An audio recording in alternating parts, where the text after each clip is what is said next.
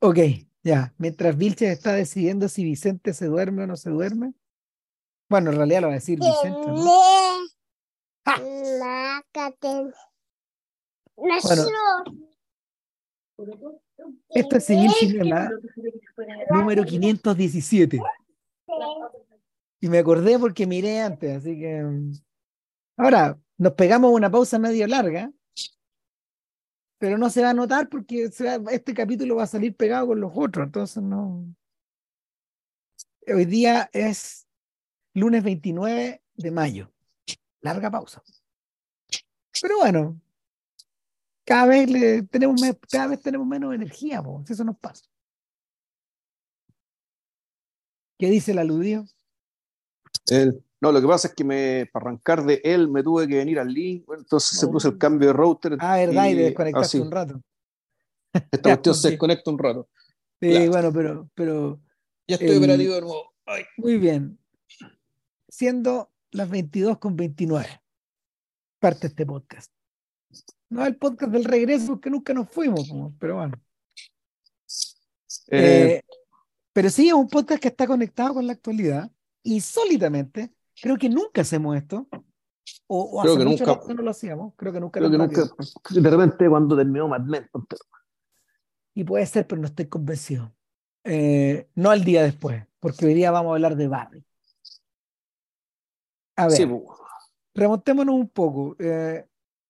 Barry, Barry es una serie del 2018 creada por Bill Hader y por Alan Berg, pero a la que no le pusimos a la que no le pusimos muchas fichas en ese entonces, porque primero que nada, ni JP ni yo nos dedicamos a ver muchas series. O sea, la verdad es que no, no estamos colgados como no, diablo. No, pues aparte que no teníamos, yo no tenía HBO Max tampoco. No, pero si no había, ni siquiera había eso, si esta serie, esta serie partió cuando HBO Go era un piloto, era, una, era un piloto chiquitito con muy poca gente que se llamaba HBO Now, así se llamaba. Era un piloto muy chiquitito que era, que era como colgado de Netflix y en realidad esto es lo que venía después de Game of Thrones. No, miento. Esta es la serie que venía después de Succession, en la primera temporada. Coincidieron. No sé si coincidieron en el año, pero no sé si coincidieron en las fechas de emisión.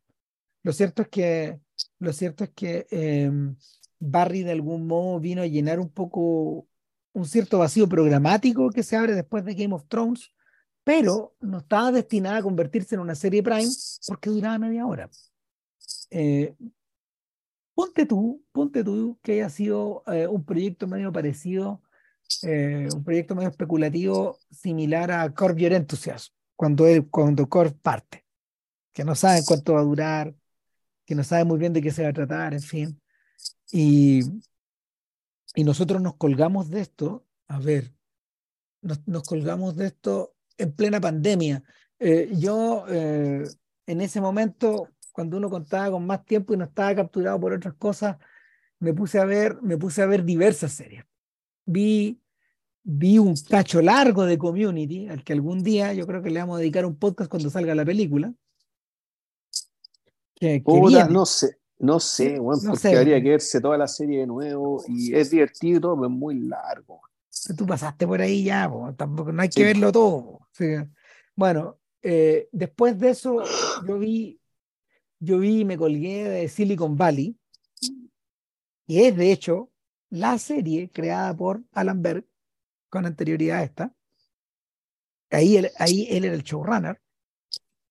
Y eh, y después, no sé, vi Band of Brothers y vi un montón de The Pacific, no me la terminé, pero tenía este hábito como de ponerlas después del almuerzo. Y, y así fue como vi las dos primeras temporadas de Barry. Yo sabía que era buena, pero no sabía cuán buena era. O sea, eh, sabía también el punto de partida, sabía que Heider es un, personaje que, cuya trayectoria en realidad es más bien más que, más que en línea recta, es como diagonal. Em, yo diría que, yo diría que de, la, de la generación de los 2000, de los 2000, de Saturday Night Live, donde, no sé, voy estuvieron como compañeros de generación, eh, a Keenan, a Keenan Thompson, por ejemplo, que es un humorista muy calificado, a, a, ¿cómo se llama? A Ted Lasso también, a, Sudeikis. a Jason Sudeikis, eh, a Chris Parnell, son los compañeros de esa generación, y luego vienen los cabros de The Lonely Island. Bueno, eh, yo diría que de esa camada, probablemente junto con Sudeikis, que ha demostrado también una, una capacidad como para reinventarse importante, los más talentosos siempre fueron Bill Hader y Fred Armisen. Pero, pero también se destacaban porque, porque su talento, eh, su talento y su, su imaginación los llevaba como lugares medio insólitos. O sea, hace hartos años atrás, Armisen y Hader hicieron una, una serie de dos temporadas que se llamaba Documentary Now. Y, y, como ambos son súper cinéfilos, Documentary Now era una, era una serie falsa de documentales falsos hechos en el estilo de Fred Weisman, de Werner Herzog, de los hermanos Mails. Esos eran los modelos que ellos usaban para, para, hacer, su, para hacer sus recreaciones. Era, en el fondo era una serie documental, pero ficcionada. Y, y claro, eh, Armisen ha hecho cosas muy raras. Eh, el, el, especial que tiene Netflix, por ejemplo, de humor, es Stand Up for Drummers, así se llama. Entonces, es un stand-up donde él tiene puras baterías y las personas que, podían ingresar gratis al, al, al show tenían que ser bateristas. Entonces, todo el público son bateristas. Esa es la clase de cosas que se le ocurre a Armisen. Y, y, claro, Armisen tiene otra serie rarísima en HBO que se llama Los Spookies, que está filmada en Santiago y en diversas partes como de América Latina. Y, cuyos, creadores en el fondo, los que controlan esto son unos, un, joven equipo de escritores, creo que hay un colombiano, una mexicana y un español. Ellos son los que manejan los spookies y, Armisen lo, lo supervigila de arriba y es freak. Ahora, eh, es tan freak que en el fondo eh, Armisen no puede aspirar a, tener mucha plata para hacer estas cosas, sino que él trabaja en un modelo súper ultra micro. De hecho, eh, algunos capítulos de los Spookies los dirigió Sebastián Silva, nuestro Sebastián Silva, por, por, la, por, la cercanía, por la cercanía con la gente como con la que armó el proyecto Cancha en Chile. Eh, está filmado como en las tarrias, como en esas partes. Y, eh, sin embargo, cuando Heider se va por su cuenta, lo que, lo que se produce es, una, es, un producto, es un producto insospechadamente sofisticado. Ahora, este es el primer producto, la primera hora en la que este, donde este muñeco hace guionista, showrunner, donde tiene ese nivel de control creativo. A mí me da la sensación que sí, pero pero yo creo que, yo creo que podríamos buscar con más cuidado, la verdad es que echar una mirada, porque no es que seamos unos grandes seguidores, o sea, a uno, uno le tiene mucho cariño al personaje también porque, porque uno de los pacos de Superbad. Sí, pues, uno, uno, lo tiene identificado porque básicamente también es una presencia eh, bien distinguible, así alto, grandote, flaco, un care loco, bueno, así, con ojos desorbitados. Sí, pues es, eh, como, es como una, es como un, es como es como la encarnación de un dibujo de los Simpsons, a su manera. es un personaje curioso en el fondo y, y elige películas curiosas para aparecer también.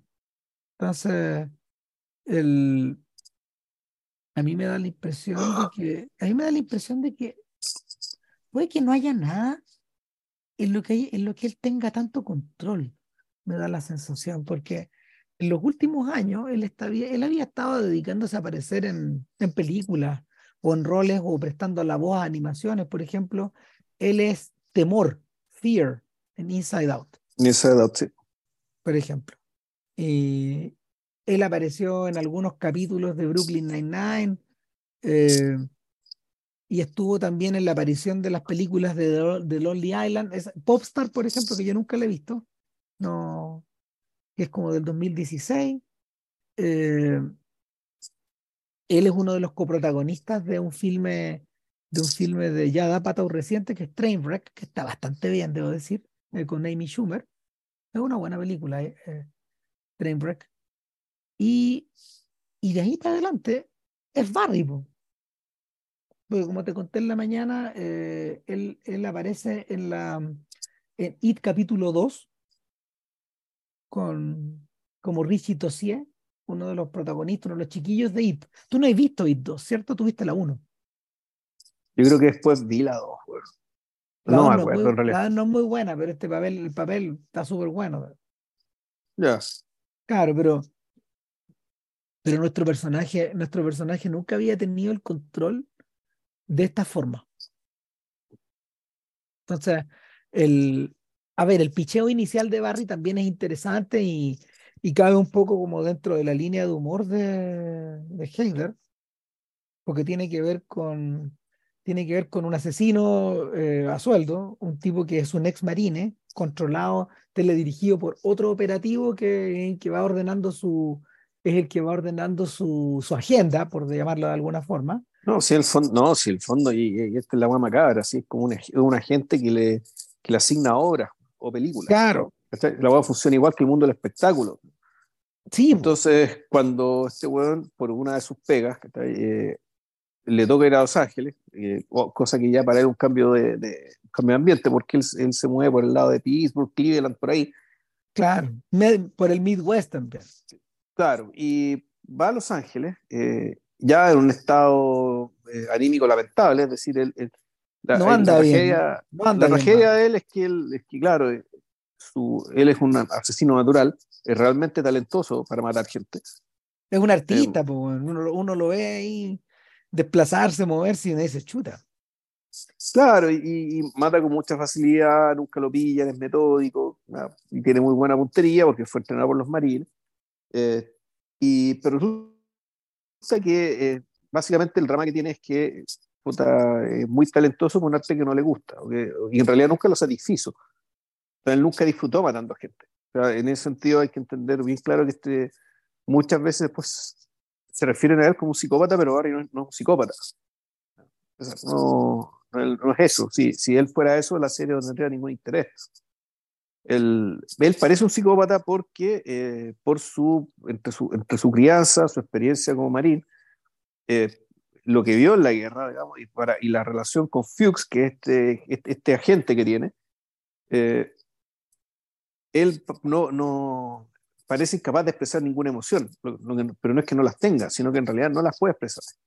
En ese sentido es, un, es, un, es una persona bien bastante cercenada, no sé, castrada, pero va, va, por ahí, digamos, una persona que está incompleta, digamos, y donde una parte importante de, de, su ser ha sido cortada o por la violencia, o por el trauma, o por la, o por la mutilación emocional. ¿no? Está sumergida, claro. Entonces, entonces, bajo esa premisa, viaja a Los Ángeles, cambia de hábito, cambia, perdón, cambia de ambiente, porque tiene que ir a matar a alguien, porque su agente, le consiguió, un, un, su agente le consiguió un, un, cliente que quiere matar a alguien, y su cliente no es ni más ni menos que un narcotraficante checheno que le quiere encargar al, al, al amante de la esposa. Y este amante de la esposa eh, resulta ser un tipo que tiene, que es actor aficionado. Es un profesor de educación física. De, claro. Un tipo que trabaja en un, un gimnasio. Un, claro, un personal trainer, digamos, un entrenador personal, un tipo que trabaja con el cuerpo, pero y que quiere ser actor. Y como que, todos en eh, Los Ángeles. Como, como, prácticamente todos Los Ángeles, digamos, riéndonos del cliché, y que eh, siguiéndolo, Barry va a parar a una, al, al, al, afuera de un lugar que parece un galpón, digamos, o algo así. Eh, y resulta que ahí hay una escuela de teatro donde este muñeco, y ahí él conoce a, a Sally, conoce al profesor Cousineau, y básicamente conoce una, otra, una forma de arte distinta de la suya, pero que en vez de, que en vez de mutilarlo, en vez de castrarlo, le abre la oportunidad de ser una persona completa, es decir, de poder manejar sus emociones, por una parte, manejarlas, expresarlas y que sea bien visto que las exprese. Pero eh, a medida que avanzan los capítulos, que lo más inquietante de todo, y que yo creo que es la, es la premisa, el verdadero, el, el, punto digamos, por el cual se hizo esta serie, es que además le permite en cierto sentido eh, reciclar sus experiencias de guerra, de violencia, eh, convertirlas en otra cosa y el proceso, entre comillas, sanarse. O sea, en ese sentido, la actuación vendría a ser una especie de terapia, donde, claro. la, donde, el, donde y que convierte el material de la violencia en material de, del espectáculo del entretenimiento, digamos que está back to back, una cosa al lado de la otra, como si fueran la misma cosa. El, entonces, el, yo creo que aquí hay una, hay una intención eh, no anecdótica, no decir ah, esto es algo que le pasó a Barry, sino que en realidad aquí lo que están declarando es, eh, esto es Estados Unidos, esto es lo que hace eh, fuera de su frontera, digamos, con sus pistolas, que básicamente uno de sus principales alimentos de lo que hace fuera de sus países, con sus salas de cine, con su y con el, con el tema mundo, digamos, del que se reían en los 90. Ahora, eh, y, todo esto, y todo esto mediado, digamos, que por el, profe, el profesor Cusino, que, es, que también eso es otra cosa. Importante, eh, nada de lo que acaba de decir Vilche queda explicitado al tiro. Eh, Barry es como una, es, una especie como de flor que se va abriendo, de hecho, en, en, las primeras dos temporadas, en esa dirección. Em, claro, un proceso de, literalmente de humanización es lento. Eh, y, lento es, es como un nacimiento, porque además necesita un padre, y, el, profesor Cusino, interpretado por Henry Winkler, que es un papel magistral. Eh, también vamos a hablar de, de, lo que significa esta serie para los actores. Esto es una serie de mm, actores para actores también. A ver, el, el, otro detalle, otro detalle es que en realidad tampoco nada de lo que acabé de decir está, está eh, formulado como una especie de denuncia. Barry no, un, Barry no es una serie de denuncia en el sentido que podría hacerlo, no sé, eh, en, el sentido que, en el sentido que podría hacerlo una serie documental acerca del problema, por ejemplo. No, eh, más bien, más bien, a ver, Barry tiene un aspecto diabólico que en el fondo es la, es que al estar extremadamente bien escrita, al ser extremadamente concisa, ningún capítulo supera los 35 minutos. Creo, a lo mejor alguno de los finales de temporada puede que sea previos al, al 3 y a la temporada 3 y 4 sea un poco más largo, pero creo que ninguno lo supera. Y, el, y en tercer lugar, eh, es muy divertida. Eh, eh, es negra, su, humor es, su humor es negro, revulsivo, se desborda y, y ese aspecto, ese aspecto de la serie, ese aspecto de la serie lo mantiene, lo mantiene con mucha regularidad en las dos primeras temporadas, que, que, que, tienen un poco esta estructura de la que estábamos hablando, porque después esto es otra cosa. Claro, ahora, eh, interesante de cómo en realidad, en realidad es negra, es thriller, o sea, tiene cosas de thriller, de comedia, mucha violencia, y, y, y, algo, algo de romance también. Y, pero eso está dividido de manera, yo creo, bien, eh, es bien tajante respecto a los personajes. Es decir, por ejemplo, eh, Barry no es cómico. Nunca. No, play straight. Hay cosas que le pasan que pueden ser cómicas, pero él Absurda. claro, le, pasan cosas absurdas por la, por la de, su, de su trabajo. El personaje de Sally, que interpretado por Sarah Goldman, eh, que es un personaje que eh, eh, yo hablando con mi papá, la empezó a ver y decía, bueno, ella no la aguanto, no aguanto ese personaje. Y claro, el personaje de Sally es básicamente una, una aspirante actriz, es una de las más explotadas por Cusino, porque está interesante. Eh, Cusino, la relación que tiene con sus alumnos, es que él explota a la gente que le paga. Es, una, es un tipo de relación de dependencia emocional eh, bien violenta, eh, y, y, absolutamente asimétrica, es casi el gurú una secta. Eh, entonces, la, y, y tú te, vas entrando en la historia de Sally y te das cuenta que Sally, en el fondo, es la víctima universal. ¿ya? Eh, es la persona que por ser demasiado buena o demasiado pusilánime, digamos, siempre le, le vienen pasando cosas malas, o termina rodeada de gente mala, o no, y no puede mandarla a la mierda, digamos. Es decir, es víctima de, sus, de sus padres, es cosa que se verá después. Es víctima de su ex marido, tipo violento. Es víctima de Cusino. Y, es víctima de Barry, Y termina siendo víctima de Barry, aunque Barry no quiere que lo sea, porque Barry, y esto es una lógica bien de Milico, digamos, eh, Barry y queda más explícito al final, que en realidad lo que él quiere, él, quiere salir porque cree que la puede proteger y que ella necesita que él lo proteja, que él la proteja. Claro. Entonces, claro, ella es víctima de Barry, pero es víctima del descontrol de Barry, de la mala suerte de Barry, de la locura de Barry, pero Barry no quiere victimizarla nunca. No, no Barry, la quiere. Barry, la quiere y no solo la quiere, sino que tiene la conciencia absolutamente tranquila y limpia respecto de lo que él ha hecho por ella, digamos, lo que claramente habla de su ceguera, digamos, es incapaz de ver la realidad, o sea, se verá el cuarto, en, la cuarta temporada. El, entonces, el personaje de Sally tampoco es cómico. No los personajes cómicos eh, interesantes, digamos, son los, son los otros, son los fondos los tres demiurgos, Los que, son los laterales. Tratan, los que tratan de gestionar a los otros. Esta, esta serie, una serie eh, tiene cinco personajes principales. Eh, uno son estos dos. Por otra parte está el profesor Cousineau, que, que desde su maldad, de su vacío, de su vanidad, es cómico. Es cómico por lo mismo. Aquello que lo hace monstruoso también lo hace muy divertido. Claro. Eh, el, el Fuchs en la. Pero demora. Quedemos en un ratito ahí en, en, Cocinó. Claro, cocinó, cocinó es la parodia. Cocinó es la parodia de, eh, de todos estos coaches, slash profesores de teatro, slash gurús, eh, de Stanislavski, de Stanislavski va adelante, me imagino. Claro, ¿no? Y son estos, son estos sujetos que, son estos sujetos que, em, a ver, fueron producidos de alguna manera a, a, partir y creados, por la, creados por la sombra y por la égida de, del Actor Studio. Tal como tú lo mencionabas, pues, o sea, Stanislavski eh, eh, Strasberg. Stanislavski Strasberg, Stella Adler, en el fondo. Que, que vendrían y y, la, y Cusino, es como la versión Walmart de todo esto, porque es un sujeto que no desarrolló una gran carrera em, en el medio, pero sí como profesor, es un, es un, es un, personaje, uno de, los, uno de los tantos tipos que tienen estas escuelas.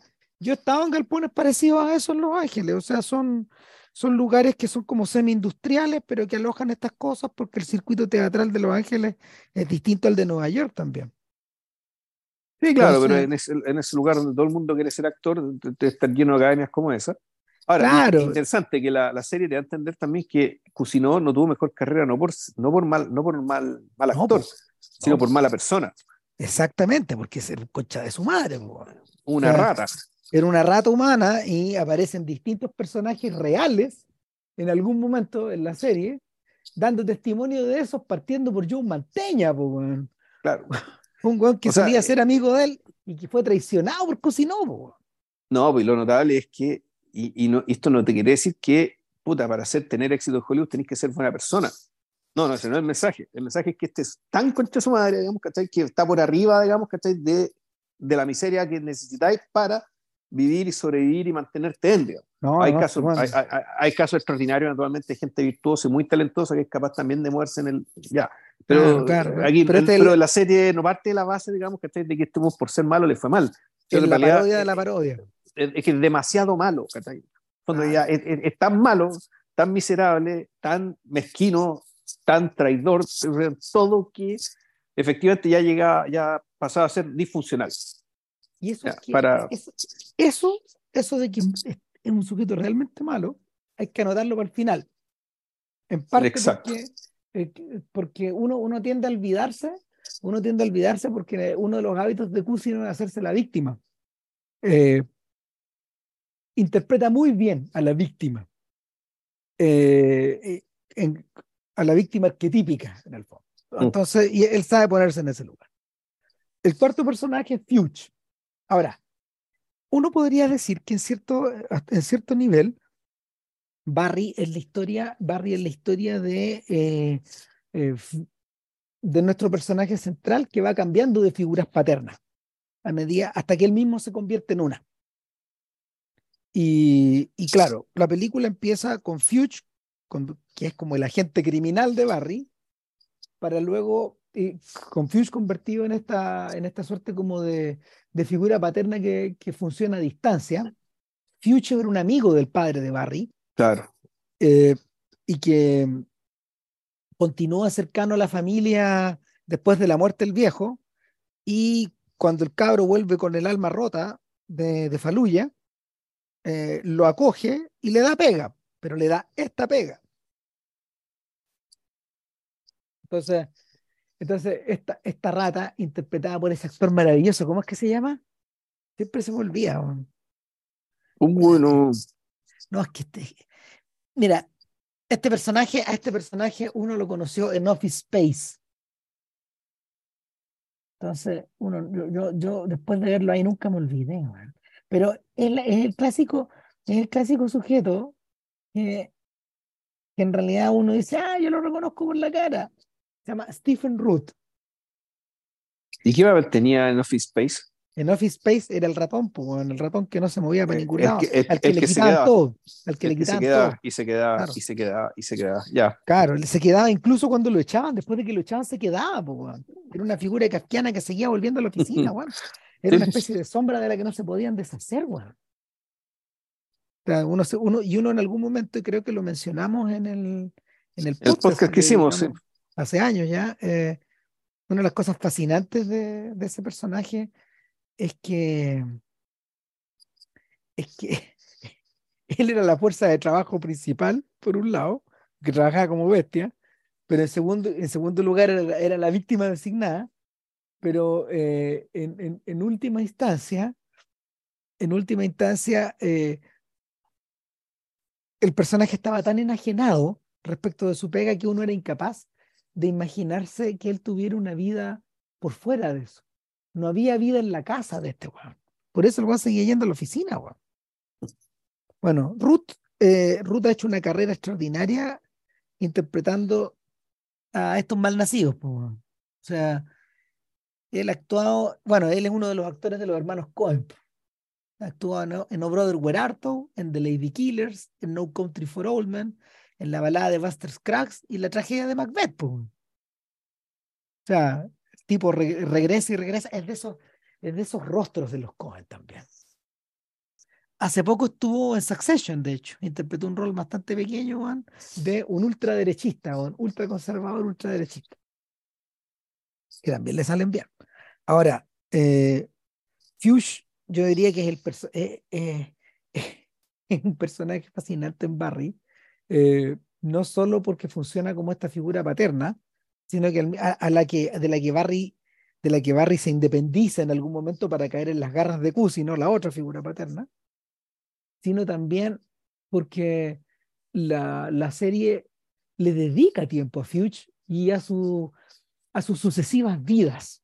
Fuchs vive como cuatro vidas al interior de esta serie. Fuchs es un personaje, puta, un personaje que está lleno de recursos, que es de esta gente que es capaz de eh, o sea, me acordé del dicho este que el, bipolardo, digamos, este dice sobre el Real Madrid. Que el Real Madrid es capaz de meter la pija en una, en una pecera llena de pirañas, weón, y se la maman, weón. Eh, Fuchs era un weón que efectivamente es capaz de, eh, es capaz de zafar de las situaciones más increíbles, ya sea por suerte, por ingenio, por labia. Eh, puta, claro, efectivamente nunca fue a la guerra, a diferencia de Barry, pero puta, es más sobreviviente que Barry, incluso. Y lo fascinante que tiene es que, claro, un personaje que tiene esta conducta moral, pero el, el afecto que siente por Barry también es sincero, incluso cuando lo quiere matar. Es tan profundo. Es lo tan profundo.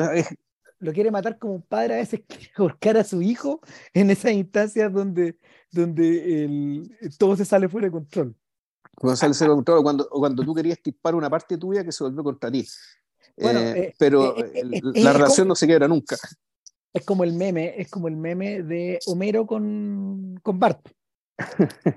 cuando, cuando, cuando, ahorcan a Bart, a eso me refería, ¿cachai? Es, eso en el fondo, es una, la ligazón, la ligazón no es por sangre, eh, es por odio también. ¿Cachai? O sea, Ah, ¿Odio a quién? bueno, es que... No, es por odio, es porque además, digámoslo, dado que este animal, digamos que está es, incapaz de tener ningún tipo de apego eh, afectivo con nada, digamos, ¿cachai? Puta, esto que Barry es lo más parecido a un hijo que este buen pudo tener. Sí, O sea, de hecho, el, es que justamente eso iba, La... Mm, Fuchs, es una, una bestia que, tal como Cusino, detesta a la humanidad la detesta profundamente. Yo creo que yo creo que la cruzada de Future al, mandar a Barry, al mandar a Barry como su sicario, como y, del cual, del cual eh, obtiene eh, estupendas ganancias, digamos, porque, porque gran parte de la plata pasa a Future, no pasa para Barry. Eh, Barry simplemente se activa, weón. Sí, sí, por eso estos dos son, son explotadores, son explotadores de sus hijos. Claro. son padres padrones. Ambos. Eh, en, estos negocios, en estos negocios simétricos y especulares, digamos, de los que estamos hablando, y que la serie los pone uno frente al otro. Claro. y pone a Barry a, transitar entre uno y otro. Exactamente, pues Barry, Barry es el sujeto que enajena su trabajo, para hablar en términos, mm. Para hablar en términos marxistas, y lo enajena tan bien, que sigue y sigue y sigue y, funciona y funciona y funciona en todos los terrenos que Fuchs lo ponga. Ahora, ¿qué es lo que le ocurre a Fuchs? En la medida que pierde a Barry, su vida se, se desencarrila. Eh, trata de hacer otras cosas. De hecho, cae muchas veces después de que están a punto de matarlo. Bueno, están a punto de matarlo como, varias, como cuatro o cinco veces. Pero, pero en una de esas cae, ¿te acuerdas que cae como en una especie de comunidad? cae, cae como en una especie de... No, si lo mandan de rehén a Chechenia, ¿no? Pero, no, espérate, o sea, lo mandan de rehén a Chechenia, cae en una comunidad latina que, es como de trabajo, es como, que es como si fuera las uvas de la ira, pues, está como cinco minutos. Eh, y, y, en cada ocasión, en cada ocasión, desde el cielo, básicamente, desciende un ángel, en el fondo, algo así, para indicarle a Future el camino a seguir y el weón pelotudo, pelotudo hace exactamente lo contrario y va a donde Barry, pues weón. Se dirige a vengarse de Barry otra vez y otra vez y otra vez hasta que finalmente cae en la cárcel. Pues. O sea, eh, y, ahí en la cárcel eh, lo que le pasa lo que le pasa a este weón es más o menos lo que lo que ya Codriad contó en la película El Profeta como en hora y media este, este le pasa cinco minutos. Voy a ponerle 25, contando entre elipse para allá, elipse para acá y todo. Ya, ya. Vivió el profeta en 25 minutos. En 25 minutos pasó el profeta. Ahora, mira, a, a, propósito de eso, en un, paréntesis importante igual, eh, hay algo, que no mencionamos al principio. Eh, bueno, Heider es bien cinéfilo, eso sí lo mencioné. y, y, uno, puede, uno puede encontrar las huellas de eso eh, en en, todo, en todos los rincones de Barry. O sea, la vinculación con el noir, la vinculación con, con, el, con el absurdo, la vinculación con lo oculto, con el terror. Y, y, es, y, es en la medida que van avanzando los capítulos que te das cuenta de que. No, y, también. Espera un poquito, espera un cachito, que, antes que se me vaya la idea. Lo que pasa es que en la medida que avanzan los capítulos te vas dando cuenta de que Heider en realidad encuentra su vinculación audiovisual o su vinculación narrativa a través del cine de género. Eh, cuando, Barry, cuando Barry se vuelca, cuando Barry se vuelca hacia adentro, hacia, hacia, hacia lo que realmente quiere decir, casi siempre la vinculación es a través del género. O sea, y una, una súper buena prueba de eso, por ejemplo, es, es, la, es la ya legendaria eh, persecución en moto de la tercera temporada. ¿Cachai? Que, que, es, cine de acción puro. Y el, el, episodio se va moviendo como bestia, como si estuviéramos viendo una, una versión en 20 minutos de, de, de, Misión Imposible entera, pues, de un episodio de Misión Imposible entera. Entonces, eh, Heider va probando, va probando la mano de los géneros en la medida de que va avanzando, y eso también tiene que ver con esta lógica de que la, los acontecimientos de Barry, al ocurrir en Los Ángeles, al ocurrir en, un, en el mundo del espectáculo, están permanentemente vinculados a esta idea de, a esta idea de cómo funcionan las historias o cómo en el fondo esperamos que funcionen las expectativas que tenemos. Sí, me acordar de este otro capítulo de la segunda temporada, cuando, se, cuando pelea con la karateca, con la cara chica karateca. ese, ese, capítulo es pura, fue, pura machaca, en todo el capítulo. Entonces, y, ahí y lo muelen, lo muelen a él y a Fuchs. Lo muelen a él y a Fuchs, quedan para la caga, El, de hecho, yo pensaba, esta, esta pendeja aparecer en algún momento de la serie. Debería volver a aparecer. ¿Cuándo aparecer de nuevo para echarse a Barry? Es, decir, es como lo justo, es lo que tenía que ocurrir. Eh, claro, porque, Barry, para, para aclararlo un poco más, Barry recibe un encargo de matar al papá de la cabra chica, po. Es que, es que, ahí tú también te das cuenta de la, eh, de, el fondo de la tierra arrasada que es ese país, cuando, porque a, Barry lo pillan los pacos, en algún momento lo pillan, digamos, del, del, gran pecado que comete Barry, que al final de la primera temporada, eh, eh, que ahí no sé, contamos o no, bueno, se hará que contar o no, importante, claro.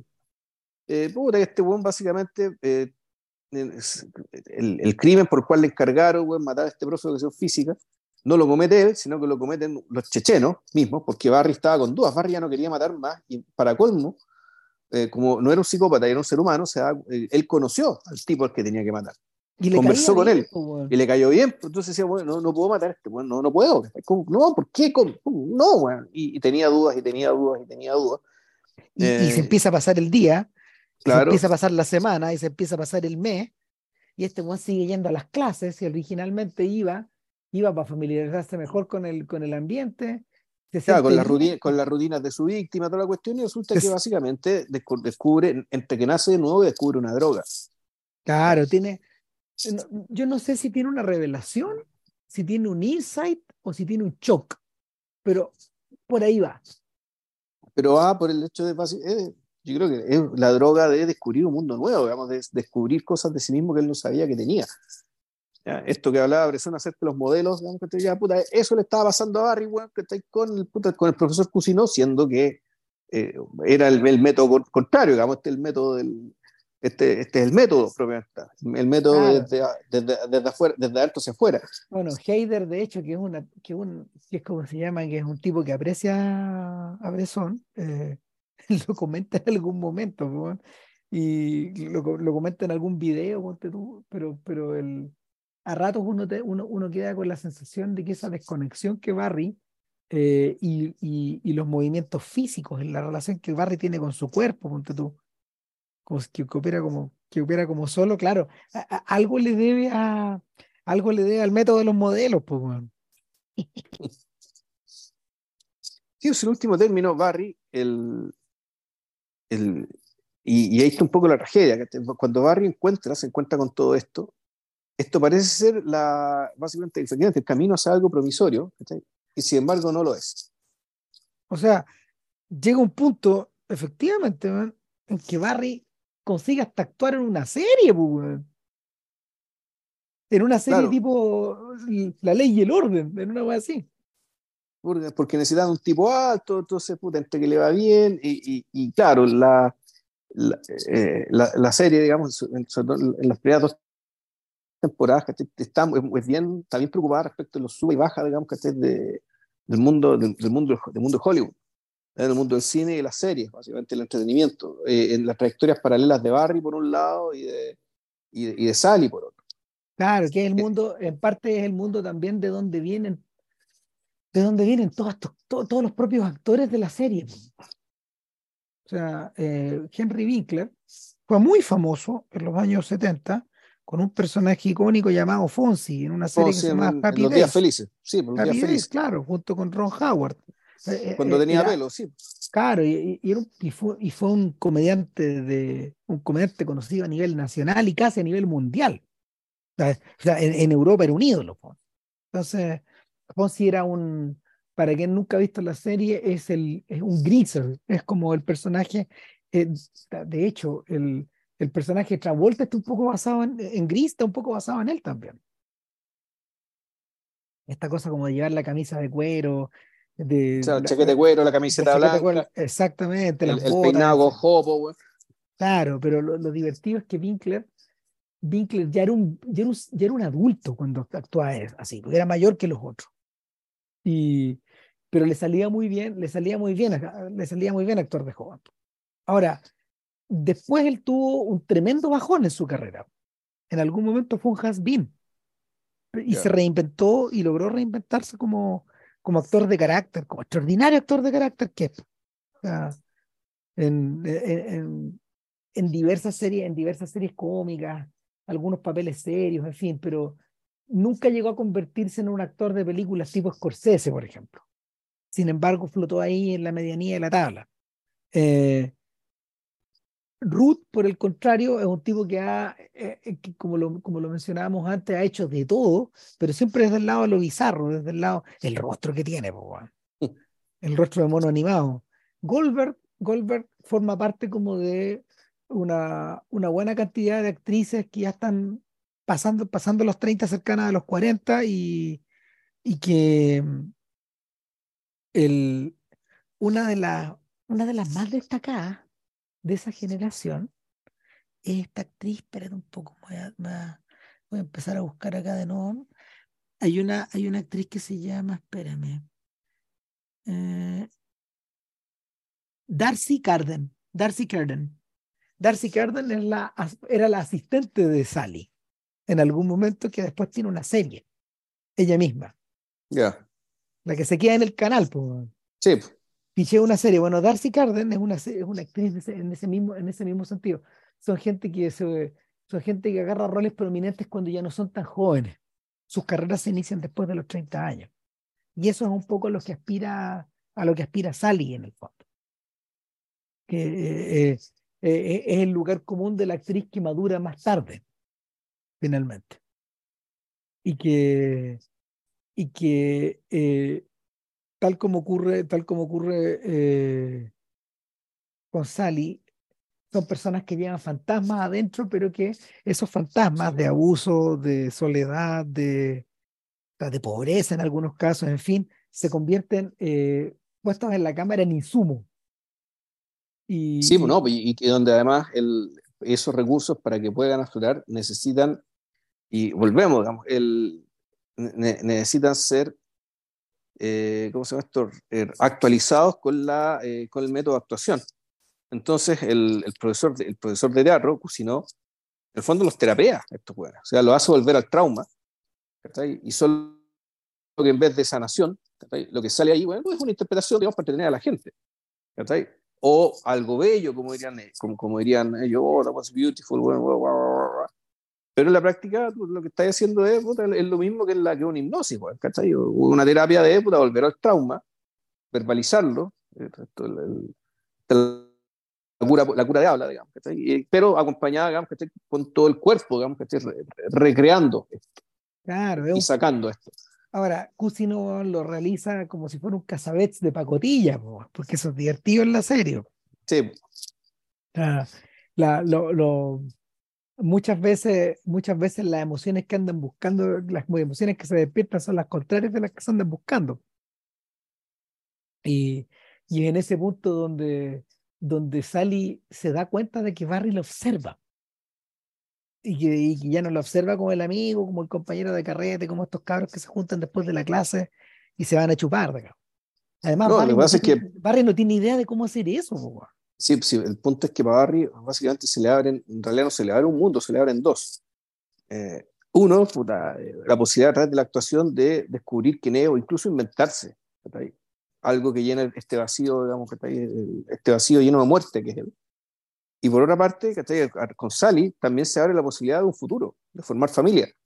En el fondo de ser un, un, padre de familia normal estadounidense, cuando dice la aspiración de, y, mira la weá, digamos, que nuestro héroe, que quiere ser un actor que básicamente quiere entretener a todos estos millones y millones de padres de familias, hombres blancos, lo que quiere ser es uno de ellos, uno normal de ellos. No, no, no aspira más, en rigor.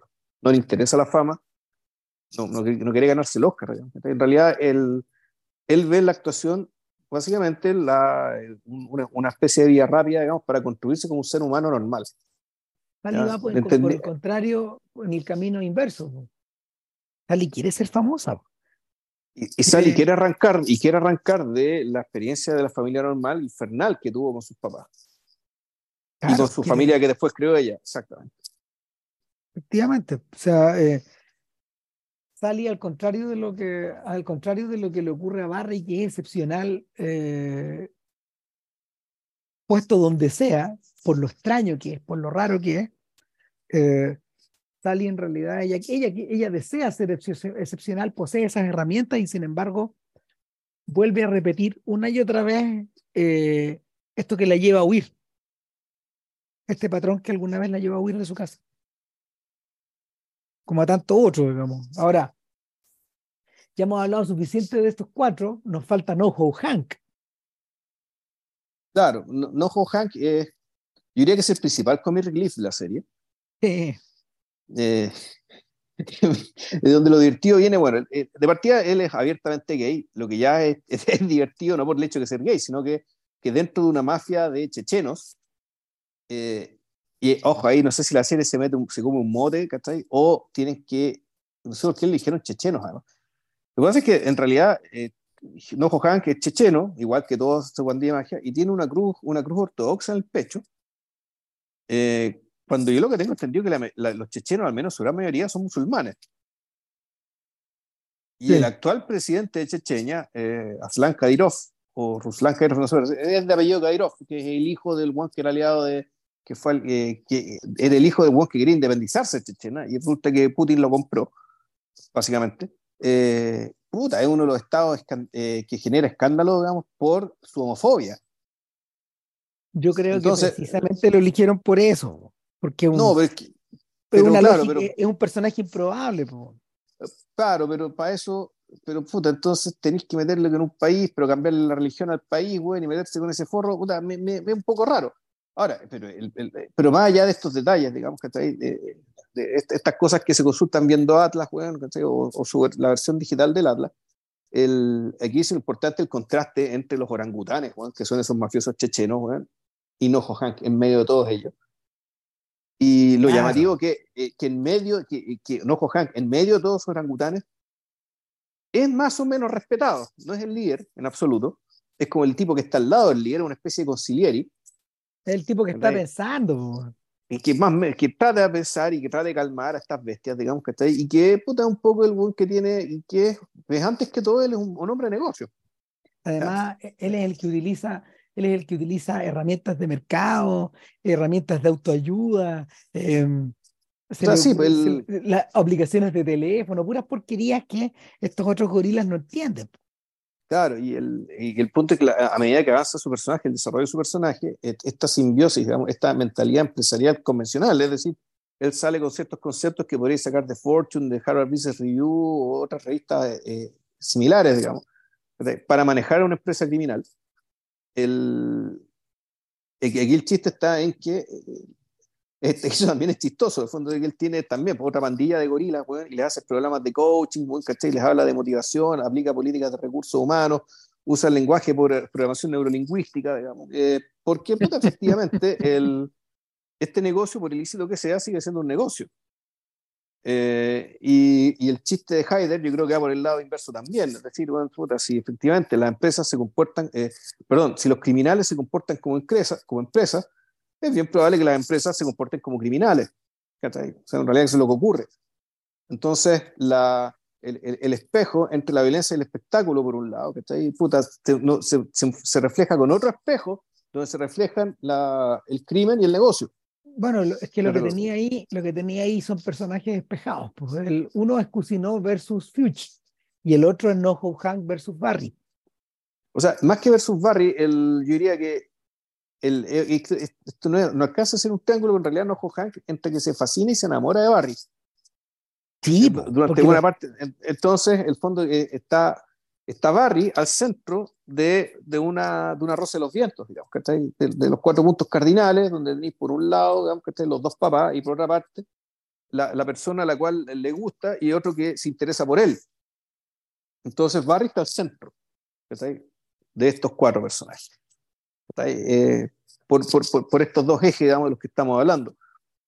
Entonces, sobre ese mapa es, es, donde, se mueve, donde la serie se mueve, donde, donde las cosas empiezan a avanzar. Con, con, con, este, con esta cartografía, la cosa empieza a moverse. Claro, lo, eh, la gente que va entrando y va saliendo, eh, el, agente, el, el, agente de Cusino, que también es un actor de los Cohen, o lo, los respectivos mafiosos que van, que van flotando de un lado para otro y que eh, a los que Nojo Hank aconseja y a los que finalmente parece destinado a reemplazar. O los compañeros de trabajo, los compañeros de el curso en, de Cusino, el curso de Sally y de, y de Barry, o luego eh, todo lo que va rodeando a todo lo que va rodeando a Sally en la medida de que ella obtiene una serie, y, empieza a interesarse más en la serie que en su relación. Eh, no, y, claro, llega un momento en que de, actriz pasa a ser escritora. showrunner, pues. Showrunner, showrunner, escritora, creadora de un concepto. Entonces uno, uno dice, a ver, pero Heather está hablando, Heather y Berg están hablando de su propia experiencia al interior de este mundo de tiburones o qué? Porque... O la, o la de tanta otra gente que han visto subir y caer como guatapique. claro, y con, la rapidez de, un, de, una ráfaga. De un tweet. De un tweet claro. Subiste, bajó el viento y se le fue el parapente para abajo. ¿Y, y cuántos casos debe haber así? Eh, en, en, cierta forma, eh, uno, que, uno que entra en la serie pensando que Barry es el que Barry es el outsider, que Barry es el personaje distópico en este mundo donde, donde la gente entiende sus propias reglas y navega a través de sus reglas, uno se da cuenta de que la cosa, de que la cosa no, porque no es así, de que es horizontal, que en el fondo todos estos personajes... O sea, de que todo es eh, distopia. De, de, que todos estos personajes viven en sus respectivas distopias, que algunas se, que algunas se intersectan con otras y de que en el fondo lo que se está empezando a, a descosturar, a desarmar, es el tejido, es el tejido de la sociedad, así que ya no se fue a la concha de, su madre. O sea, porque la, la, serie empieza, la serie empieza a tironear, a, a, tironear la sensación de realidad, eh, primero desde la psicopatía de, o de la supuesta psicopatía de Barry, pero después te das cuenta de que nadie, nadie se relaciona con su entorno y en realidad el entorno es el que está, el, entorno es el que está girado de tornillo acá. De que todo, de que todo se fue, de que todo se fue al diablo. De que, de que la eh, Barry, Barry vive en Springfield, en el mundo de los Simpsons, en ese, en ese absurdo. Hay algo, hay algo, uno, uno, uno al principio pensaba que esto era medio cartoonish, que era, que era, era, una especie de transposición de, de, series animadas. Yo cuando la vi, yo dije, esto tiene algo de Bojack Horseman, porque en ese tiempo también estaba viendo esa. Una gran, gran serie, debo decir. Bojack, Bojack, Bojack discurre por la, Boyack discurre por la misma orilla de Barry, porque Boyack es un, es un sujeto que, eh, tal como Henry Winkler, eh, el actor.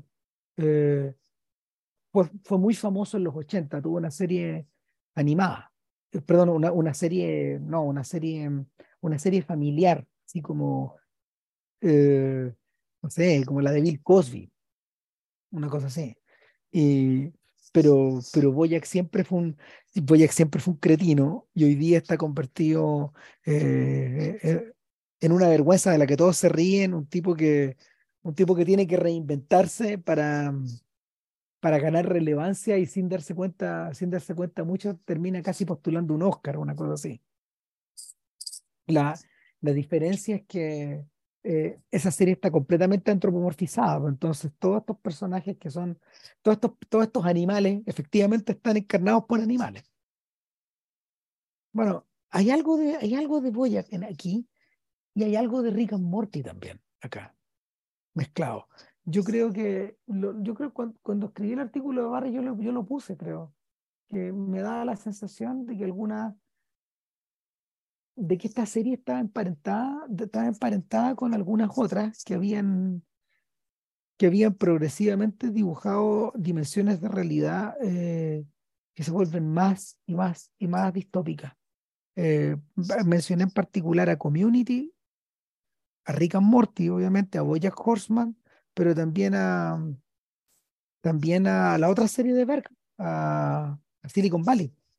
Silicon Valley también posee esta sensación de, de, personajes que eh, intuyen o avisoran algo, algo que van a descubrir, algo que, o, algo, algo que, una especie de insight que, se, que, que ilumina el panorama, pero ese insight siempre está fuera de tu alcance porque todo lo, porque el lugar que tienes que atravesar para llegar hasta él está convertido eh, en una casa de locos. Entonces, tú tenías estos locos, estos, guanes corriendo como hámster por detrás de, por detrás de esa dulcinea que nunca pueden, que nunca pueden confrontar. Y, y, y, con Barry, con Barry pasa lo mismo. cada personaje posee su, su especie de Arcadia a la que quiere regresar o su especie de paraíso al cual quiere entrar. Pero no están dadas las condiciones, pues. El mundo está convertido en un infierno.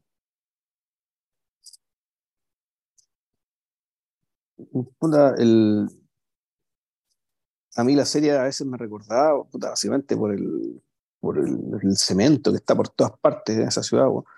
Eh, me acordaba, no sé, ahora que lo pensáis, de, de Chef Chelios. Eh, claro, o sea, la, me parece a mí que, el, si el punto es que si tú, alguna de las tradiciones más sagradas, digamos, que estáis de lo que, de lo que fue Estados Unidos, de lo que el mundo en realidad no es más que puta, el reverso y la operación publicitaria, digamos, que estáis de una máquina de guerra que no para, eh, donde puta, efectivamente los, los, los, criminales son empresarios, los empresarios son criminales, porque, porque efectivamente está todo roto, está, bueno, está, todo, está todo destruido. Ya, aquí no, no queda nada. Y, y, por lo tanto eh, tampoco se puede esperar mucho de los productos que salgan de ahí, digamos, de los productos audiovisuales que salgan de ahí. Mm. bueno, o sea, los, los, productos audiovisuales que han sido capaces de leer eso, como, como las series que mencionábamos y Atlanta también, que vamos a tener que, o sea, que, que ahí todavía, aquí, ahí, aquí le estoy debiendo a Vilche, yo he sido el pajero que no he terminado de ver Atlanta, así que...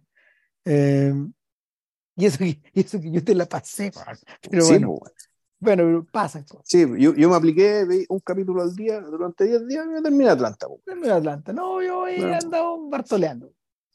Eh, autoexplotado. A, a, propósito, a propósito del tema de este book. Y no, eh, en, en, Atlanta, en Atlanta hay una observación similar. Llega, un punto en que ya no. Llega un punto en que ya. ¿Qué sentido tiene seguir contando la historia de, de Ern y, y de. Mm y, y de sus amigos de esta forma eh, en circunstancias de que, de que todo, todo quedó hecho pelota. O sea, porque no hay, no hay que olvidar que esta serie, eh, esta serie, ambas son productos de un año y medio de Trump. O sea, estas, tanto Atlanta como tanto Atlanta como, como Barry comienzan como en 2018 más o menos, ambas. Y, fueron, y se finalizaron ahora, después de cuatro temporadas y después de un año de, de un año de pausa obligada debido al COVID, que además juega un papel en todo esto sin que sea mencionado nunca. En ambas. Sí, sí, porque claro, uno podría empezar a atribuir, bueno, ya, pero esta sensación tiene que ver con Trump o tiene que ver con las condiciones de que haya ganado Trump. Porque en realidad Trump es básicamente la aparición del personaje de este personaje en particular Trump es menos eh, interesante lo que parece. En realidad son las condiciones las interesantes. Eh, claro, o sea, Trump no es interesante. Como, personaje realmente no es interesante.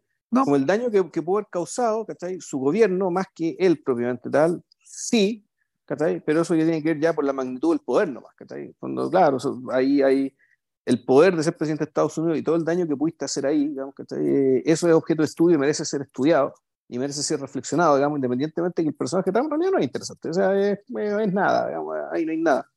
El, pero uno podría decir que la verdadera bancarrota, ¿cachai? Y, y, lo que les quebró el espíritu a la serie, y lo que, y, mejor dicho, más que el espíritu a la serie, eh, hizo que el, los autores se dieran cuenta de que aquí hay que cambiar el producto porque eh, básicamente la, la, pandemia fue lo que nos volvió locos. Y volvió loco ese país. Y que la verdadera fractura, digamos, el verdadera, la verdadera prueba de que el país estaba quebrado fue lo que ocurrió en pandemia. Fue la pandemia.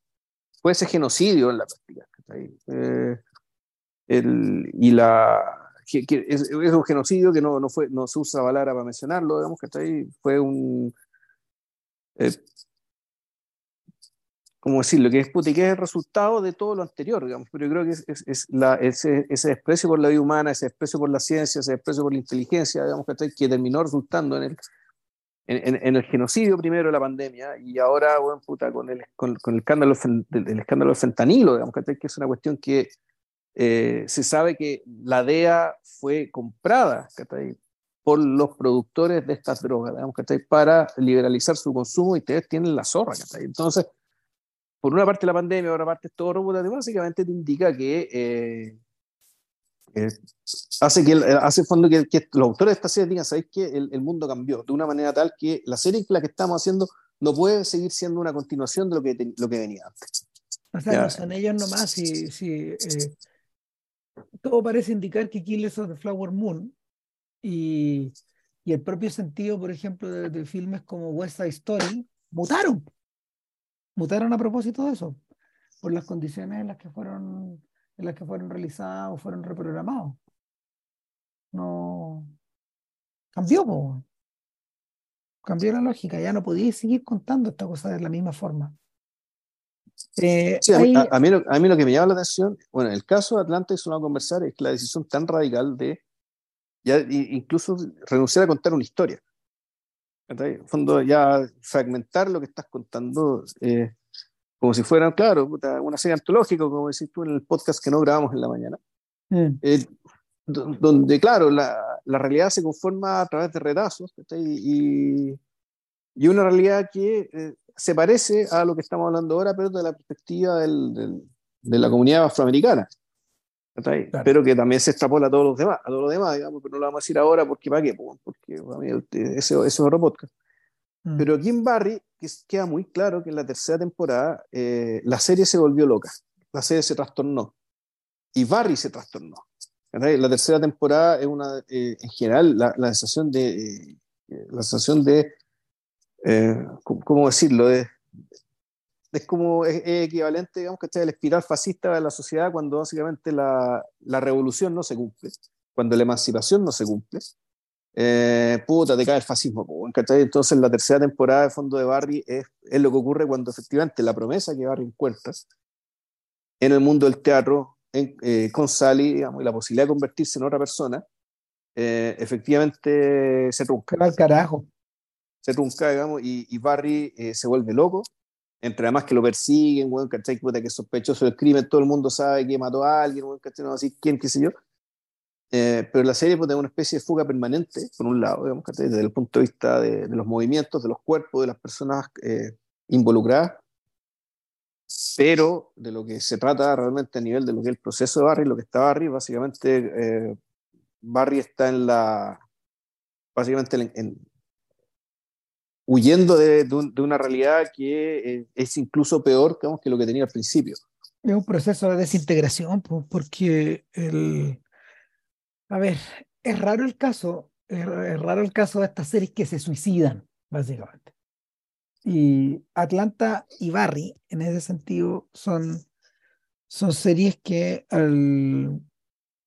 ambas ganaron mucha notoriedad y ambas toparon techo en 2019-2020, por ahí, en la quemada de la pandemia. Y, y cuando vuelven de la pandemia, el, o la, no es que la gente estuviera en otra, a esta altura lo mismo la gente, la gente eh, no, no, no, reconoció lo que volvió. No, no, y se había perdido el momentum también. Sí, cuando uno ve la forma en que, en que se reporteaba ahí a, a ¿cómo se llama? A, Atlanta y a sus acólitos y a, a, a, los personajes que estaban relacionados con su realización, eh, versus versus también el foco que se había hecho con Hater, la manera en que lo estaban entrevistando, el interés de la prensa, eh, la capacidad de HBO de, de, ir de ir inflando el fenómeno también. Sí, sí.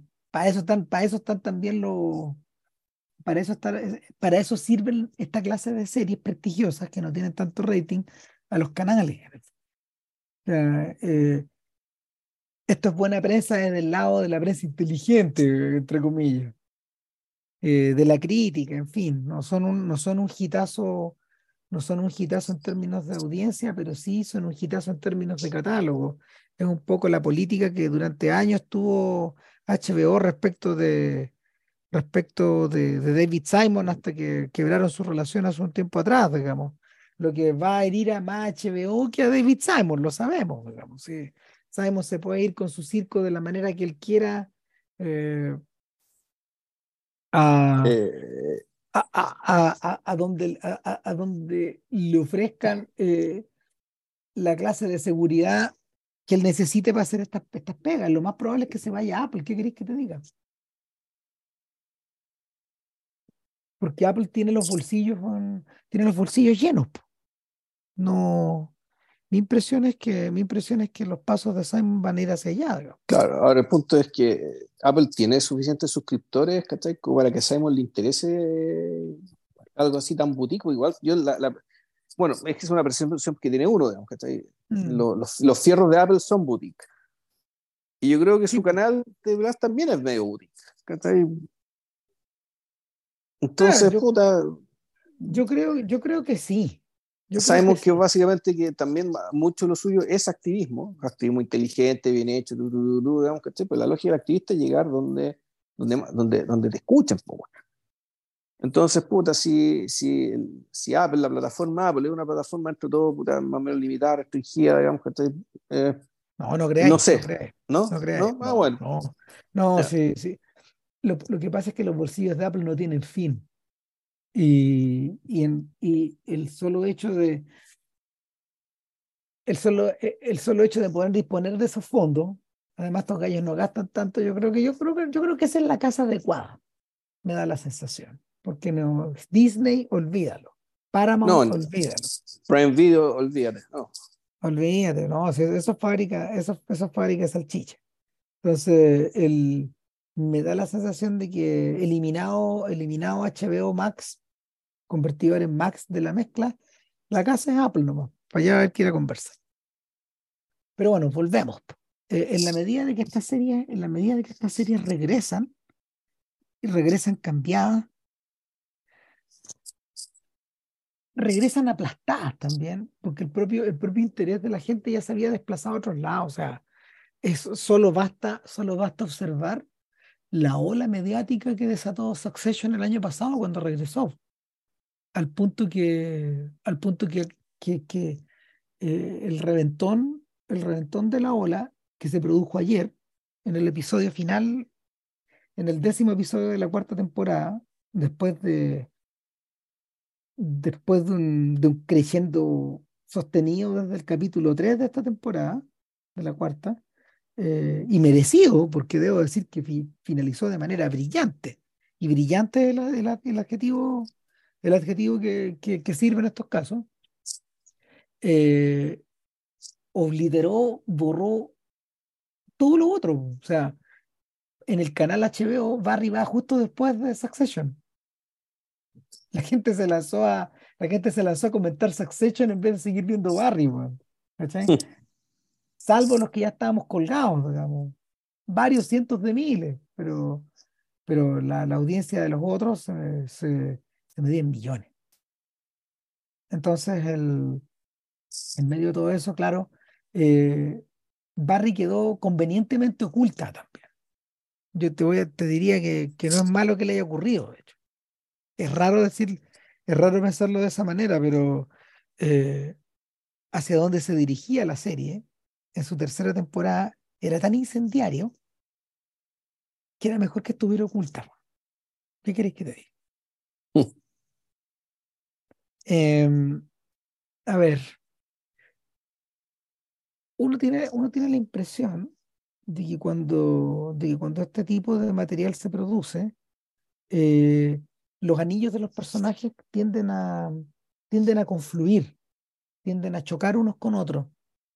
Eh, en Barry lo que está en cierta forma em, lo que, lo que, lo que lo que en cierta forma está puesto ahí al frente de uno son personajes que dejan de chocar entre sí. Son personajes que empiezan a empiezan a colapsar. Y, y, en líneas argumentales que no incluyen a los otros. Cada uno de los personajes se convierte en una isla. Barry comienza su vida. Sally se sumerge en esta serie que está produciendo como showrunner, que la lleva a hacer un discurso la noche de la presentación, poco menos de, parece un discurso de, de, agradecimiento de Lenin. Es entre impresionante, insólito y patético, solo para eh, quedar relegada al fondo de la plataforma al día siguiente, cuando sus números, sus números de sus métricas no, no, no sostienen esto y, y, es reemplazada por una mierda de serie que luego, una mierda de serie pseudo feminista que luego le, le, le tratan de endilgar para que ella escriba. Pero en su foro interno no es capaz, no va. Y manda todo al diablo y ella a su vez se convierte en un meme. No sé, la manera en que, la manera en que se disuelve el, el, el arco, el, e, el, arco de tercera temporada es increíble. Bueno, por otro lado, eh, Usino también, también está en fuga, en cierta forma. aterrado de que Barry se le venga encima para que en el momento de la venganza. Fuge, ¿para qué hablar, digamos? Y Nojo Hank, eh, Nojo Hank, eh, él mismo enfrenta una odisea en la medida de que eh, de que él, se, él, se, empareja con, con, Cristóbal, que es un, un narcotraficante boliviano, con el cual hacen una, hacen una fusión de negocios. Entonces los narcos chechenos de... Pero esto es la cuarta temporada. No, no, el, no, pero con Cristóbal ya tenían un negocio juntos. De hecho, los dos eran enemigos, de hecho, eh, iban a entrar a la guerra, se abuenan y resulta que tienen como enemiga una filipina o era una birmana. no, me acuerdo si era segunda o tercera temporada, eso no es el final de la segunda. Segunda, segunda. Pero en la tercera temporada ellos son pareja. Entonces lo que pasa es que están viviendo, Están viviendo como una especie de idilio hasta que llega la mujer de Cristóbal. Claro. Y se lo rapta, Y, se lo lleva de vuelta a Bolivia. Y no Johan va a Bolivia, y lo que pasa en Bolivia es digno de Twin Peaks. Es insólito. No se puede ni explicar, em, sí, bueno, como tiene, tiene cosas como de película de acción, ¿cachai? Sí, pero, pero, pero tiene cosas surreales también. O sea, llega un momento, llega un momento en que en que, en que claro, esto, precipita como a nivel corazón salvaje, sí, sí. esos son los códigos con los que se está, con los que se está peinando Heider. Ahora, el, en principio, ninguna de esas trayectorias va, pareciera que puede chocar entre sí. Pero, y, es, ahí donde, es ahí donde se provoca la desconexión, porque cuando tanto, tanto en Atlanta como, como en Barry, la gente que se quedó, la gente que continuó mirando, es la que había atravesado por las dos primeras temporadas, pero no fueron capaces, como, el, como ya estaban lejos en el tiempo, no fueron capaces de, de generar interés para, para que la gente las maratoneara y se pusiera al día, en el fondo, ¿qué, qué es lo que hizo uno al final? Claro. O sea, yo me, yo me conecté, yo me conecté eh, con la 1 y la 2 y ya cuando caché que estaban filmando la 3, yo dije, no puede ser, o sea, volvieron estos hueones. Estuvieron filmando durante toda la pandemia y efectivamente. Ahora, parte, es interesante, parte de la, mm, a ver, ¿cómo explicarlo bien? Parte de la insularidad de estas historias, además, se debe a las presiones de haber filmado en pandemia sin vacuna. Eh, hay diversas películas de Hollywood eh, Cray Macho, por ejemplo. Cray Macho es un buen ejemplo al respecto, en que, en que la, la filmación obligó a que los personajes interactuaran muy poco entre sí. Es decir, cada personaje, cada personaje en este caso, en el caso de Barry, estaba de alguna manera eh, interactuando con el, con el mismo equipo técnico, pero no en relación con los otros. Esa es una, es una, una manera que se les ocurrió a estos tipos de, de poder continuar avanzando en los rodajes. Intervenir con la menor cantidad de gente posible. ¿Cachai? Y, y trabajar con unidades separadas. Yo no sé cómo se hicieron los capítulos, pero me da la sensación de que deben haber ido filmando de a, de a bloques con los distintos personajes. porque es, una de las formas en que se es una de las formas en que se trabajó en pandemia, de hecho.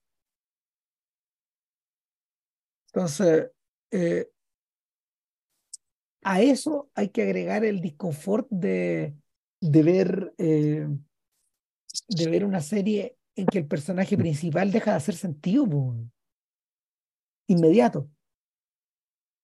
Porque como empieza a disolverse, ¿para dónde se va a ir? Po? eh, bueno, por eso está tan bien resuelto esa temporada. Oye, hay algo que no te conté, y es que eh, la relación entre Atlanta y Barry es más profunda de lo que parece, porque además compartían un director, po, Hiro Murai. Sí. Que yo, Sí, yo me acuerdo, sí, ese, a- ese nombre que me sonaba, este nombre me suena, este nombre me suena, sí, Sí, pues el videasta de Childish Gambino, ya. Claro, y, y efectivamente Hiro Murai dirigió cuatro episodios de Barry. Y dirigió casi, casi todos los Atlanta, pues. Casi todo mucho, Atlanta. sí. Mucho, mucho. Claro, y después, después hizo un par de episodios de Station Eleven, que es otra weá, digamos, pero, pero el eh,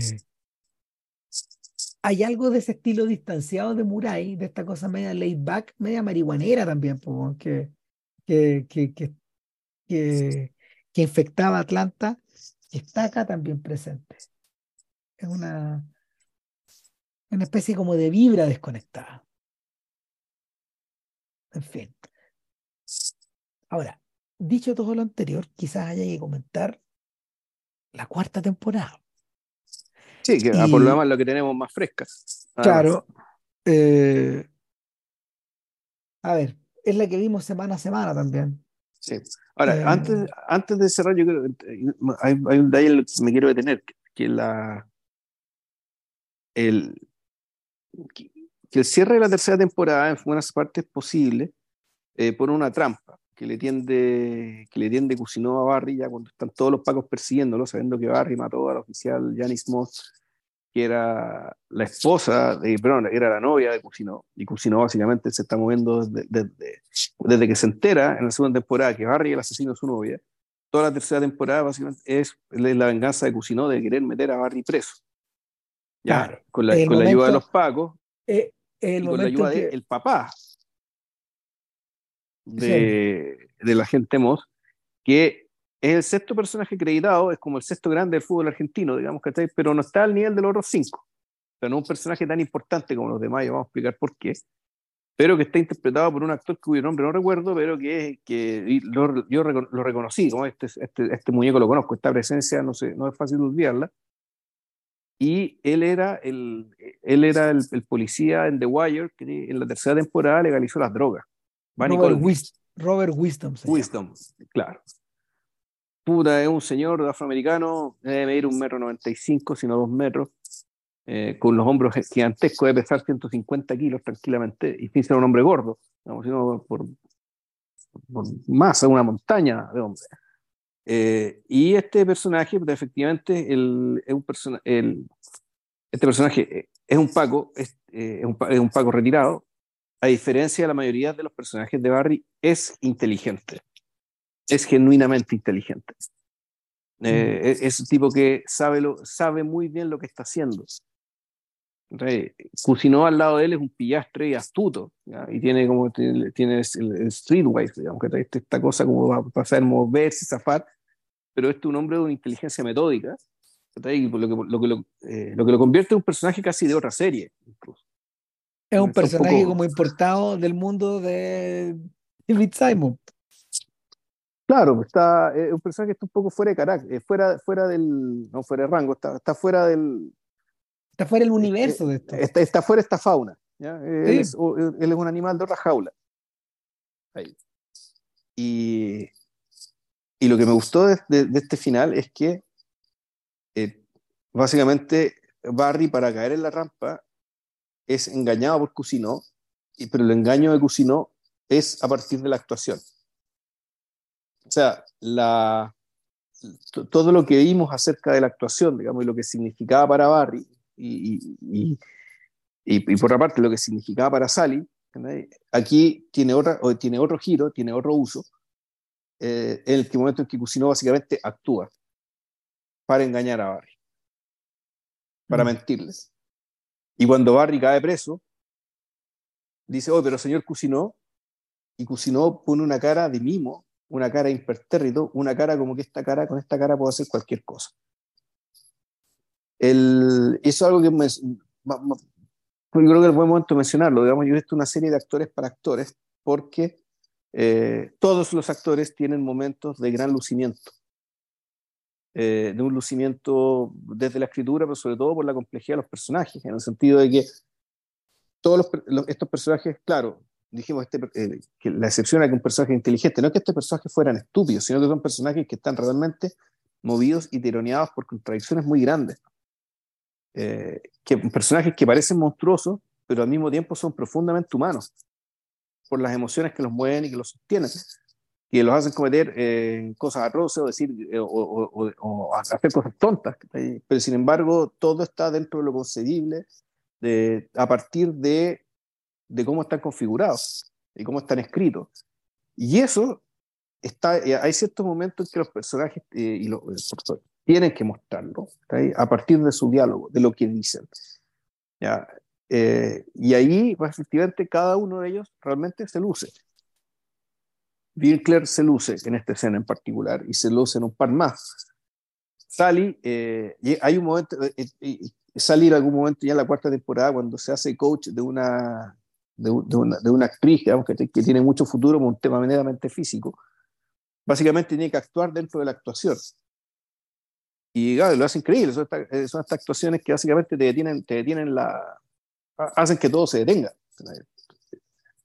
Eh, Lojo Hank varias veces que tiene que cambiar, tiene que saltar del registro, digamos, que de, de, de, ser abiertamente gay, de ser una persona que cree en, en, en la jerga de los negocios, la profesión de lingüística, neurolingüística y, y en, su, en la positividad, como debía, digamos, y mostrarse también, poco, no como psicópata, pero sí como el mafioso que es, alguien también dispuesto y capaz de matar, y de amenazar y intimidar, digamos, y, lo hace, y, y, lo hace muy bien, de manera muy creíble. Entonces, el, me, gusta esta serie, digamos, donde estos momentos aparecen, eh, y, le, y le dan otro peso, y, y la serie se, se, se, sostiene mucho en ellos, sobre todo ya cuando la, serie se empieza a acabar. Em, el, el, tema este de la trampa eh, que, y que Barry, de que el cliffhanger de la tercera temporada, eh, cierra la tercera temporada, sea que Barry está preso, es que, bueno, la cuarta temporada va a empezar con el león enjaulado. ¿Ya? ¿Y qué va a pasar con esto? A ver, eh, eso convierte, el hecho de que Barry esté preso, convierte, convierte a la serie, eh, a ver, apresa la propia serie.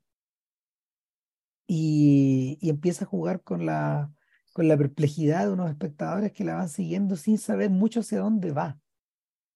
Eh, mucha gente opinó que los dos primeros capítulos de Barry que HBO estrenó juntos eh, caían un poco en esa caían un poco en esta, en esta especie como de, caían un poco en esta especie como de trampa, de, ir desarrollando una historia que, que necesita en principio más que 30, que 29 minutos o 32 minutos, que es lo que duran los episodios, enormemente comprimido, para, para poder entender qué estaba pasando.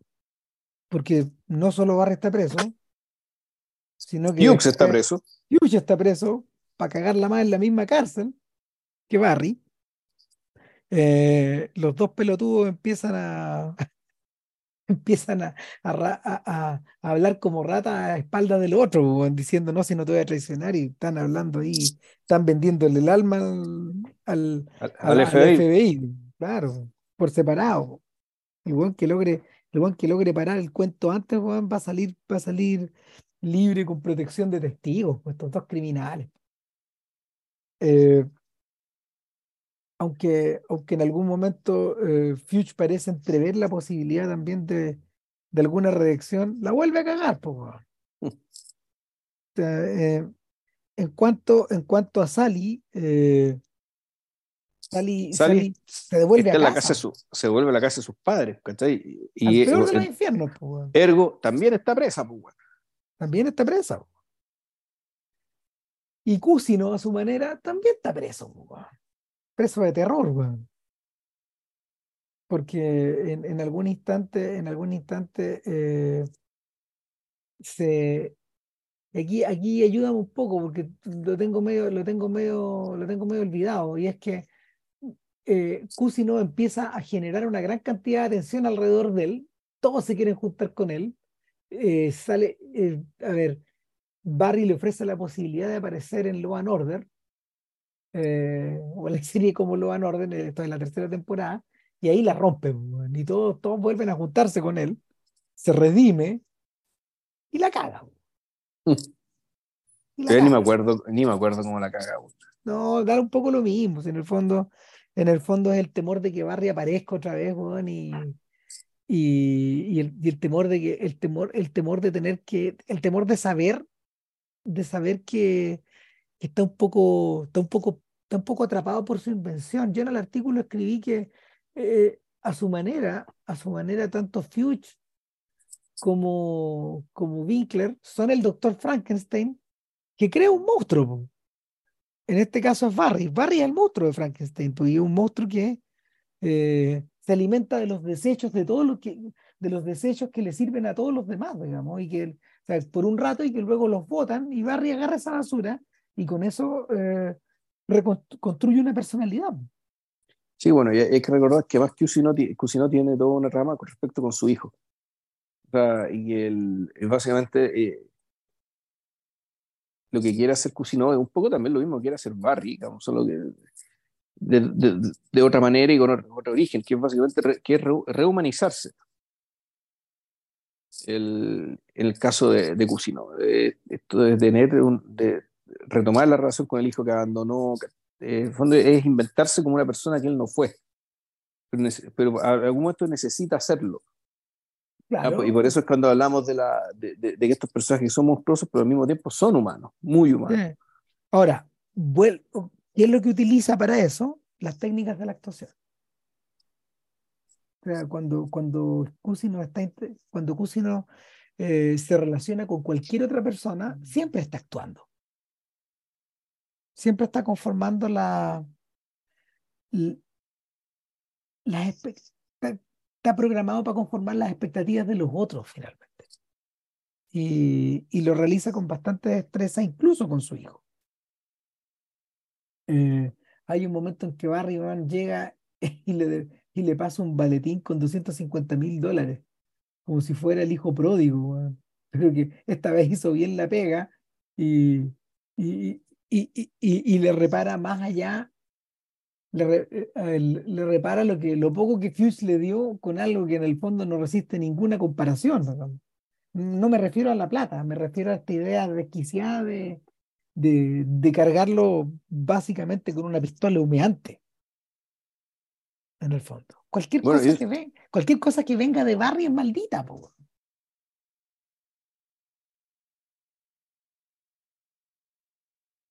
Eh, sí, de hecho, esos 250 mil dólares son los que hacen toda la diferencia después.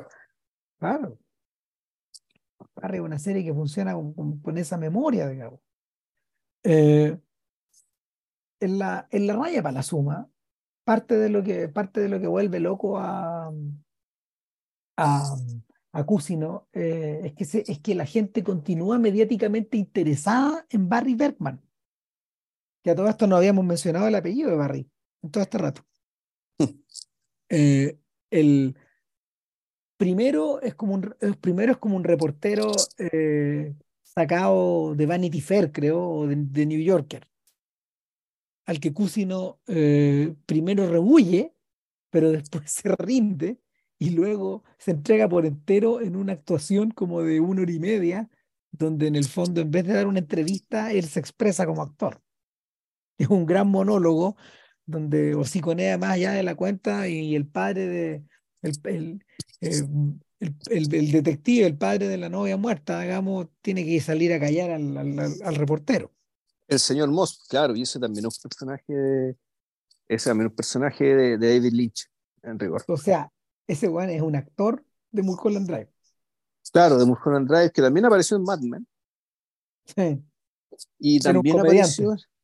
Sí, y también aparece en, en, Twin Peaks, en la tercera temporada. Sí. No, y, y, lo, y, lo, que le termina pasando eh, también es de, es de, es de David Lynch, pues que básicamente lo que le hace este Paco es algo tan increíble, tan así, no sé cómo lo tortura, cómo lo manipula. Empieza a hablar en italiano. No, en alemán. En alemán. El tipo olvidó todo lo que había eh, aprendido acerca del caso y llega a su casa hablando en alemán. O sea, el, o sea, esa es la forma para decirte que el personaje este Paco es realmente es el más peligroso de toda la serie. Porque este Paco, eh, él lo mueve solamente la justicia y por lo tanto, él, sí que ha perdido toda humanidad. Y por eso, y por eso ese personaje termina siendo el, el, sexto, el sexto personaje importante, pero que en realidad llega hasta ahí. ¿ya? Mm. Al punto de que, eh, esto lo vamos a contar después, cuando, cuando se acaba la serie, este, de este personaje no nos despedimos. De los, de, los otros cinco sí. Mm. Ahora, Nojo Hank es el que tiene probablemente la mayor chance de salir bien librado debido a un fascinante insight al comienzo de esta temporada. Eh, es su momento cumbre, cuando ve junto con Cristóbal discurren esto que los va a convertir en multimillonarios. El uso, el, el, el, el tráfico de arena. Ya no se trafica coca, ya no se trafica, ya no se trafica heroína, se trafica arena, porque es arena con la que en el, esta arena especial con la que se está haciendo el nuevo concreto. Y claro, ahora. Y que están en medio del desierto, y por este desierto no, pues esta arena es mala, hay que traer arena a otro, eh, arena a otro lado. Y, y esto que, claro, es absurdo, es divertido, pero además les permite otra cosa que es notable, eh, convertirse en empresarios legítimos. Claro, es la oferta que le hacen a los tipos que mejor conocen, que son las mafias. Este es el momento en que ustedes, chicos, pueden ser legítimos. Porque todos, em, todos empiezan a vivir como en jauja, todos están felices. Hasta que. Claro, y, el, no, y, y, y, interesante esto, que el otro comic relief, ¿qué tal? Eh, en realidad son los mafiosos, son los enjambres de mafiosos, son estas pandillas de mafiosos que los veis convertidos en, en, niños, en, niños, por un lado, pero también en burócratas que están asistiendo a programas de coaching y de autoayuda, puta, con tatuajes, chaquetas de cuero, qué sé yo, pero que en el fondo son personas tan funcionales como cualquiera. Eh, en la medida que las sometís, ¿cachai? A estas rutinas de disciplinamiento, que también sirve para ellos, y volvemos, viceversa. Eh, y eso, claro, es divertido. Eh, y la, bueno, de hecho, esa escena, eh, e, esa escena del segundo capítulo, el mejor lugar del mundo, donde está, donde la, la cámara gira alrededor de la mesa. O sea, no gira alrededor de la mesa, o sea, o gira, o gira desde el centro de la mesa o alrededor de la mesa, pero un movimiento continuo. Sí. Donde, donde básicamente esta mesa de, de unos delincuentes que, de, que están, no sé, por un restaurante de, comida de, mariscos, digamos, puta, se convierte como el inicio de un gran negocio. No, se convierte como es, el lugar donde es el lugar es el lugar donde visoramos el paraíso. ¿Dónde lo hemos visto antes? Lo hemos visto cuando, cuando Barry eh, logra conectarse con su interior y hace ese monólogo de, Hamlet, de, Macbeth. De Macbeth, claro. Lo hemos, lo hemos visto cuando Sally eh, está dando su discurso, pues. Está dando su discurso después de haberse sacado la cresta, bueno, haciendo puta la primera temporada completa de su serie, donde ella cuenta su vida, es el apex. lo hemos visto también numerosas, en las numerosas veces, Juan, en que el destino quiso salvar a Fuchs. Y, claro, nos cortan, nos apagan la luz, pues, y volvemos donde estábamos a la misma habitación negra donde estábamos. Eh, en este caso en particular, la bajada, es, la bajada es muy salvaje porque eh, en la medida de que los chechenos vuelven al negocio, Cristóbal se da cuenta, y aquí ya si quieren dejen de escuchar, digamos, porque aquí va a explicar lo que pasa después. Pero Cristóbal, Cristóbal entiende que, que la, la, mano larga de la mafia los va a perseguir siempre y de que No-Ho Hank está dispuesto a negociar con esto. Ahora, No-Ho a todo esto es North Hollywood, es un acrónimo por North Hollywood. Yeah. Eh, es como una es como Soho, No-Ho. Ya, ah, ya. Claro. Em, y el y finalmente, no sé, cuando, cuando, cuando Nojo se deshace, se deshace de su enjambre para reemplazarlo por, lo, por el otro, por el que él conoce, Cristóbal entiende que ya no hay nada para él ahí. Y se quiebra algo. y lo muele. Linda escena, Increíble. Oh, preciosa escena, tan, económica, tan bien actuada. No, y ese, ese, es el momento donde no Hack muere en el fondo. Muere por dentro. ¿Viste? Porque, porque lo paradójico es que el legado de Cristóbal, que después tiene una tremenda estatua dorada bueno, en el centro de este imperio. Este imperio de eh, arena, bueno. Claro, literalmente un imperio de arena. Eh, un castillo de arena. El, la empresa empieza a funcionar como el demonio, funciona extraordinariamente bien y se convierte en multimillonarios los chechenos. Ya no es necesario, las armas están ahí porque siguen ahí, pero, pero, pero es indudable que les va mucho mejor. No, y son legítimos. Nadie los juega. Son una legítima empresa constructora. Mira, más allá de contar todo lo que viene, aunque yo, yo, yo, pues ya es tarde, yo me quiero detener en. Bueno, uno, el, último capítulo, creo que hay que hay que, hay que mencionarlo con atención, lo importante. Pero también la otra cosa que me voló la cabeza, que realmente no puedo creer, cómo nos presentaron la elipse de los ocho años, ¿cachai? Una vez que Barry escapa de la cárcel. Bueno, es que... yo, esa yo, todavía no lo puedo creer. A ver, el... Mira, una buena comparación es con Succession. Yo en la mañana le decía a la Ale lo siguiente, le decía, Succession, Succession es una gran serie porque la mente de Jesse Armstrong, y creo que te lo comenté a ti, funciona un poco parecida a la de Matthew Weiner, eh, el creador de Mad Men. Es decir, son personas que trabajan dentro de, los modelos clásicos de narración y, que los trabajan extraordinariamente bien. O Mad Men tenía que ser narrada de manera clásica porque transcurría en un, en un periodo que hoy día podemos, la podemos denominar como clásico. 50, 60, 70. Y, y en el caso de Succession, hasta la banda sonora está imbuida por, por referencias al romanticismo y a Mozart y al, al, al clasicismo. O sea, estaba deliberadamente hecha así. Sí, en el fondo, por lo que estoy por lo que entiendo, en realidad es un drama de corte. Claro, es un drama romano, es un drama de corte, es un drama es un drama teatral, es un drama de arquetipos que, que, pues, que, se, van, que se van trenzando y se van destrenzando. Y, y por lo mismo Armstrong necesitaba, necesitaba crear una serie, y esto es muy interesante, que tal como, tal como Breaking Bad transcurre en un periodo muy corto. Succession transcurre en un año, en un año, en un año, un año calendario, un año tres meses, un año cuatro meses, claro, una cosa así. O sea, hay, un, hay, un, Breaking Bad eran dos años. Hay un punto en la serie, hay un punto en la serie, efectivamente, donde el cumpleaños de Logan Roy, el personaje, el personaje, el sol, el personaje principal, eh, o que creemos al principio que es el principal, está de cumpleaños. Y en algún momento volvemos a ver el cumpleaños de Logan Roy, el siguiente cumpleaños, pero ya es la cuarta temporada. Y eso, eso requiere una, una capacidad como para concentrar muchos estímulos en un periodo muy acotado de tiempo, que, que, que en cierta forma, tal como ocurre en Breaking Bad, y yo creo que en Breaking Bad está logrado mejor, eh, solo, solo es capaz de esos, a ver, solo eso es capaz de ser digerido eh, en términos de la ficción. Una persona normal no podría tener esa cantidad de cosas. Le pueden pasar esa cantidad de cosas. En, dos años. no puede generar todos estos cambios. ¿Cachai?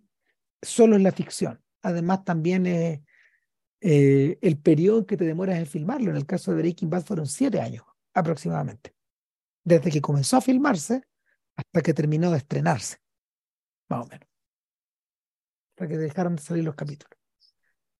Eh, y, claro, Armstrong modela eso para, para, para básicamente estirar el tiempo. Eh, en, en, Barry lo que, lo que Heider hace es contraintuitivo. Eh, las, series, las series que van prolongándose de temporada a temporada funcionan muy bien en esta lógica de estirar el tiempo o de hacerlo circular, como en Community, como en Seinfeld.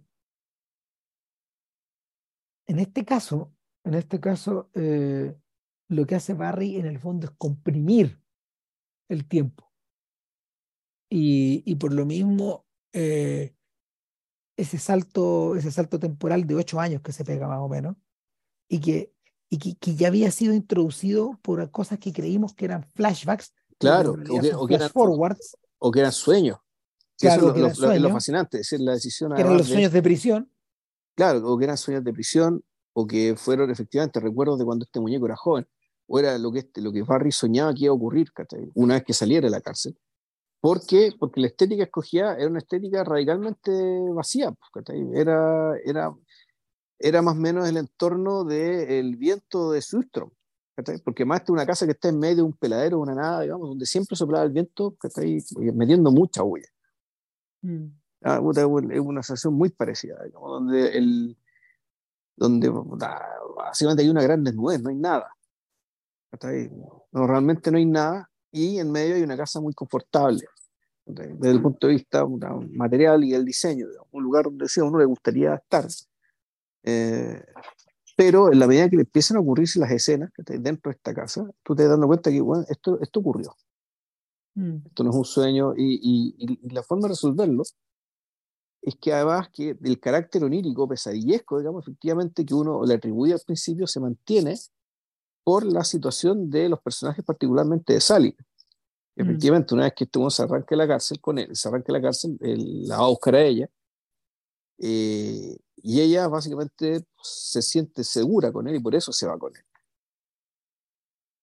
Y, ah, y en esos ocho años, tuvieron un hijo, hizo una familia, pero que es una especie de, una especie de cárcel, una especie de secta, donde Sally tiene que eh, usar peluca para que no la reconozcan, Barry no sale de la casa porque lo están buscando. Y, y el niño está viviendo una infancia mutilada. El niño está camino a convertirse en Barry. Está eh, claro, sí, pero hasta ahí, sin violencia, pero sin violencia, sin pistola, digamos que donde Barry, donde Barry está, claro, básicamente eh, está convertido en un en una especie de fanático religioso. Eh, en, una, en una criatura que consume podcasts. Claro. es bien siniestro todo esto, que sube podcast de, acerca de Abraham Lincoln, ¿cachai? De, y, y, de, religión cristiana y, y, la, y en rigor es un, eh, es un americano promedio. Sí, ese, eso es. De hecho, con, ocupa, ocupa lentes, ya está pasado de peso, no está, no está en su prime y se ha convertido, se ha convertido de actor, se ha convertido en audiencia. Y, y está un poco adrift, no trabaja, no, no, no se desplaza, está encargado de la crianza del chico, pero al mismo tiempo lo carga con todos sus temores y escucha estos podcasts que están conducidos por animadores, que a su vez tienen prontuario policial. Pues, o sea, es por Alex Jones, estamos hablando de esa gente esa calaña, básicamente. Claro, claro, eh, eh, en eso cayó Barry. Claro, y, por eso digo, se convirtió en un americano promedio, se hizo en lo demoledor de... O sea, del, el, americano facho, digamos, el americano que votó por Trump y, que se cree que toda esta weá es, Barry. Claro, por fin, por, por fin, eh, por fin parece identificado con alguna parte del segmento en el fondo. Solo que, solo que no es muy de, de audiencia, solo que en realidad no es muy auspicioso para la gente que, que lo rodea. no, no, que no solo eso, sino que la gente que está viendo la serie, bueno.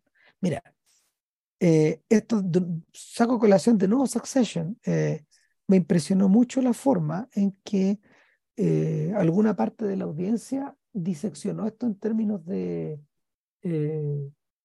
fan de Kendall, fan de Roman, fan de, fan de Chauvin, los, los hermanos Roy. Como, como si en el fondo la serie te pidiera que te abanderaras por algo te pidiera que leyeras la realidad en términos de buenos y de malos, de héroes y de antihéroes, o de héroes y antagonistas. Y una de las cosas mm. fascinantes de, de, Succession es que finalmente hizo, hicieron lo que quisieron, pues subvirtieron esta weá y, y... Sí, no, y aparte, no, por lo que yo entiendo es que en realidad eh, los personajes son todos detestables, entonces cuando te, te, te, te dicen o te, te, impulsan a elegir uno, en el fondo es diciendo elige tu pecado. Claro, tal cual. Elige tu tara. Ponte en evidencia. Es mm. fascinante, weón. La cagó. O sea, o, el, o lo que eres o lo que quieres ser. Mm. Pero en el entendido que eh, son pecados. Claro, no hay camino, no hay un camino, no hay un camino hacia afuera de eso. O sea, si en el fondo te vayas, te vayas, si te vas a abanderar de esta manera, man, cuidado. Barry está escuchando a Alex Jones. O sea, e, e, es una súper buena advertencia de lo perdido que está el personaje y de que en el fondo la, la serie no, la serie nunca estuvo de parte de Barry. Y si, y si pensaste que era así, chuta, no. Eh, el, la rueda se mueve, en último término, porque el mercado insólitamente sigue, sigue fascinado con la idea de Barry Bergman y de Jim Cusino y Warner Brothers, la casa matriz de HBO. Claro. es, bien siniestro, bueno.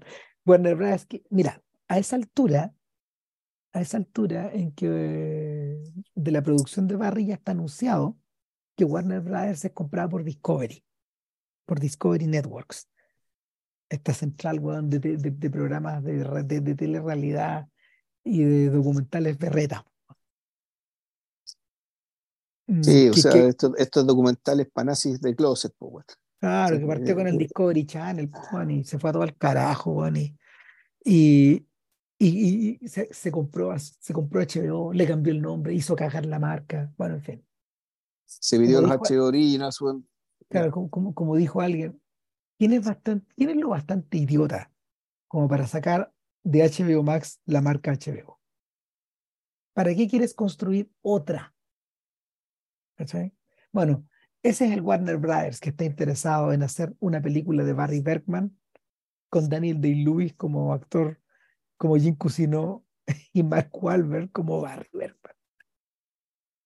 Bueno, Cusino cuando ve esto se enerva, sale de su escondite en el que ha estado ocho años también y sale sale como, como, una mezcla de Buda gordo, de gurú que no tiene quien, de gurú que no tiene quien predicarle, y, y de, y de personaje de, de, de, un poco, tiene esta pinta de homeless, como, como un personaje con diógenes, está convertido en una piltrafa al mismo tiempo. Parece un gurú, pero es una piltrafa. O, una, parece una piltrafa y es un gurú. No me queda nunca claro, Pero este tipo sale a parar esta weá. Barry al revés, piensa que Cusinó está metido en esto, pero hay que ir a matar a Cusinó. Cago todo. Claro, porque, claro, y ahí se empiezan a juntar las energías. O sea, todas estas historias separadas que, están ahí se empiezan a juntar y, es muy abrupto. Y en el, ya en el séptimo capítulo, que tú decías, aquí, aquí está todo confluyendo, vamos, para que tenga que cerrarse como se tiene que cerrar. Donde cocinó Hank, eh, bueno, Fuchs que sale de la cárcel, y con, es, es muy notable esto, esto, esto que hablamos del profeta, cuando Barry escapa de la cárcel, a partir de un, de un, un, incidente de, esa, de una casualidad, digamos, de la, buena, fortuna que tiene Barry estos casos, él se arranca y los, los pacos están convencidos de que Fuchs ayudó en la fuga. Entonces, bueno, lo torturan y lo muelen y lo muelen y le pegan por días, días y días. Y, y Fuchs no cuenta nada no porque no, no porque no quiera decirlo, porque tenga código, sino porque realmente no sabe. No sabe, güey. y, los pacos son tan estúpidos, digamos, que le siguen pegando. Y lo que crearon con eso, puta, fue un líder, un líder, un líder en, la cara. Eh, eh, el profeta. Para, los que vieron, para los que vieron la serie, hay un momento en que este personaje misterioso se autodenomina The Raven. Hay un personaje que en el fondo es el que controla a Barry Bergman. The Raven de Raven. Claro, de Raven para acá, claro, de Raven para acá, de Raven para allá. Hay un momento en que Fuchs se imagina a sí mismo como de Raven. Pero puta, no da, no da el ancho. Ocurre que la paliza de la cárcel crea de Raven, realmente. Y de hecho tiene tatuado el, tiene tatuado el cuervo bueno, en el cuerpo, bueno, ahí en el pecho ahora. Cuando sale Fuchs de la cárcel, bueno, ¡oh! Claro, entonces. Es como la salida de Max Cady, en, en, Cabo de Miedo, weón. Sí, y, el, y, volvemos, en realidad el tópico oculto de esta serie, eh, aparte de, volvemos, eh, del tema de la violencia con el espectáculo como hermano, tú decís, el, tema lo que mueve a los personajes en realidad es su deseo de ser otro, de reinventarse, de ser, otra cosa. Claro, Cusino, como es actor, es permanentemente otro, y el mismo. Él controla, juega con eso.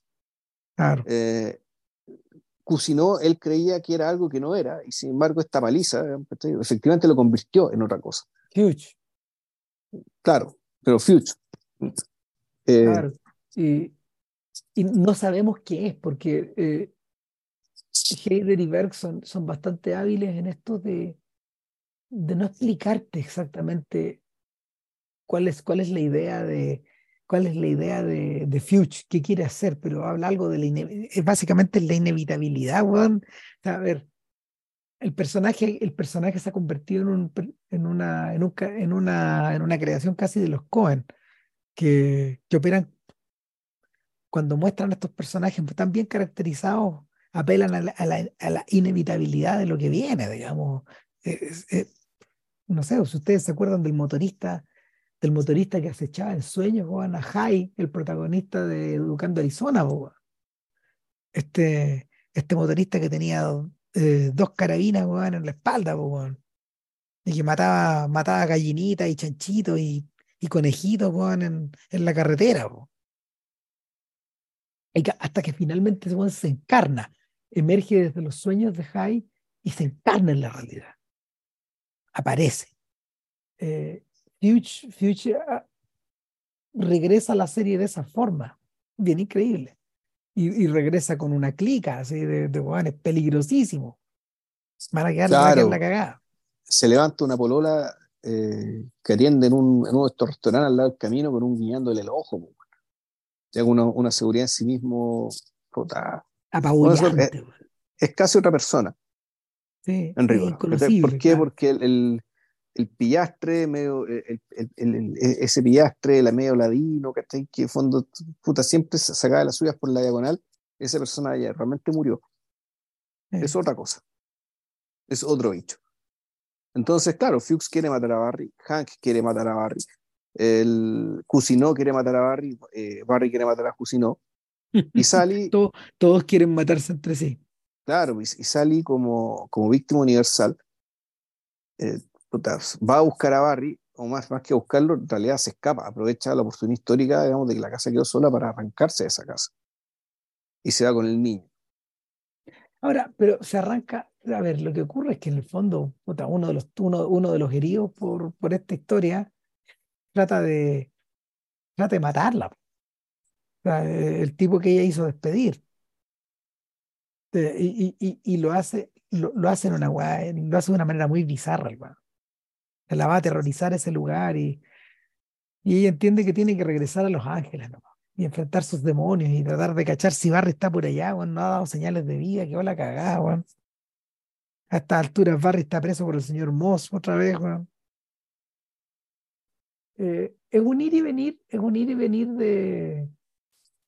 A ver, mira, todo, todo en vez de orientarse hacia algún lado se descarrila finalmente hace un, hace un poco tiempo atrás estaba viendo el final de.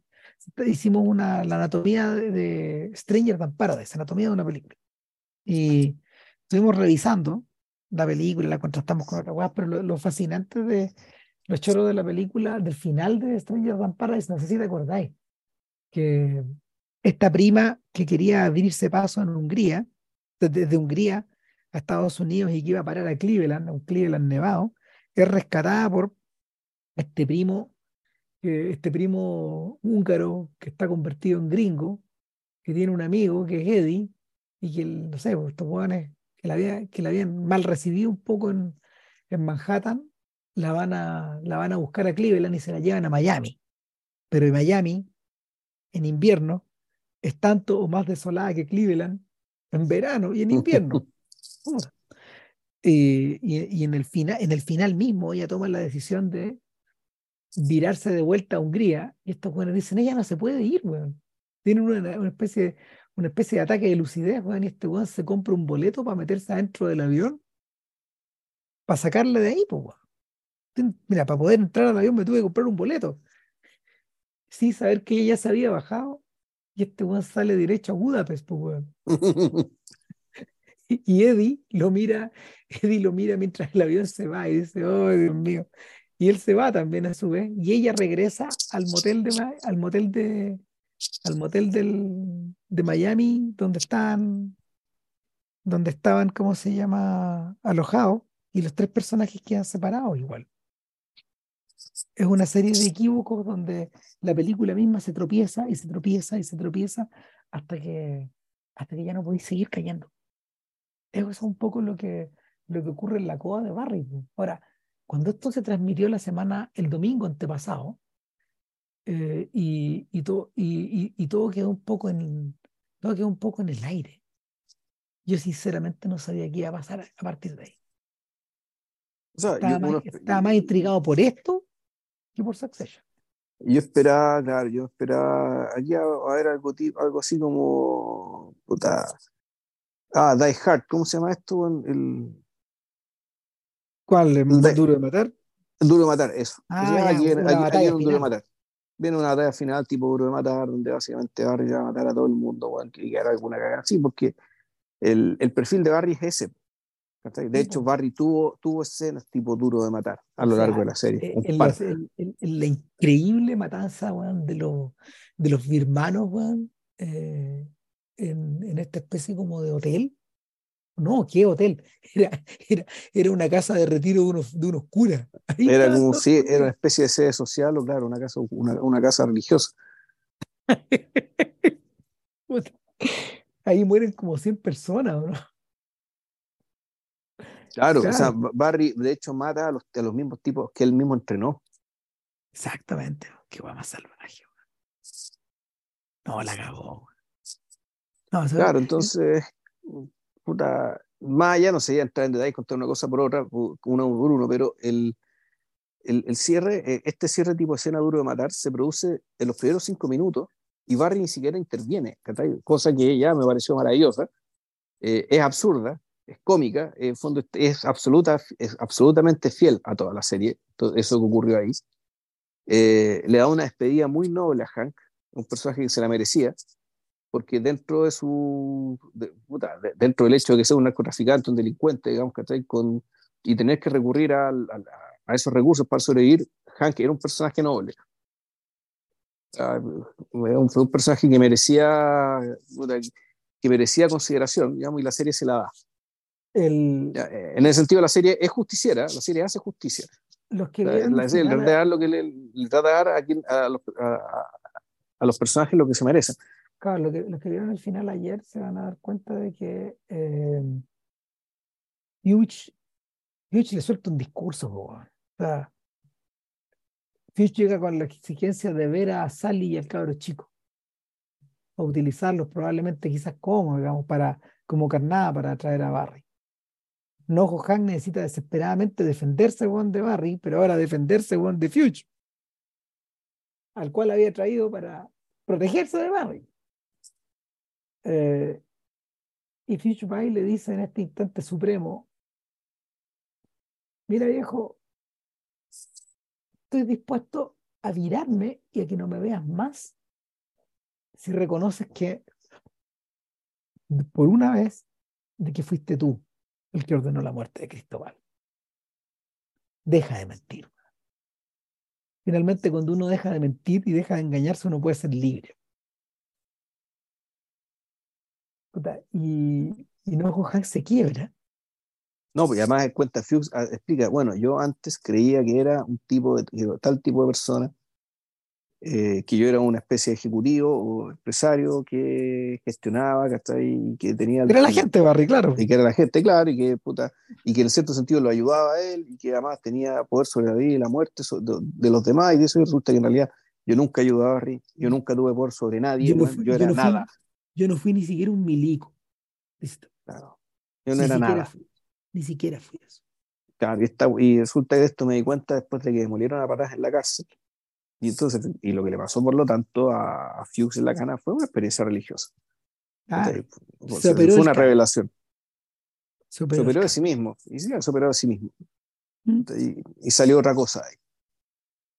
un, un, casi un superhombre, de hecho.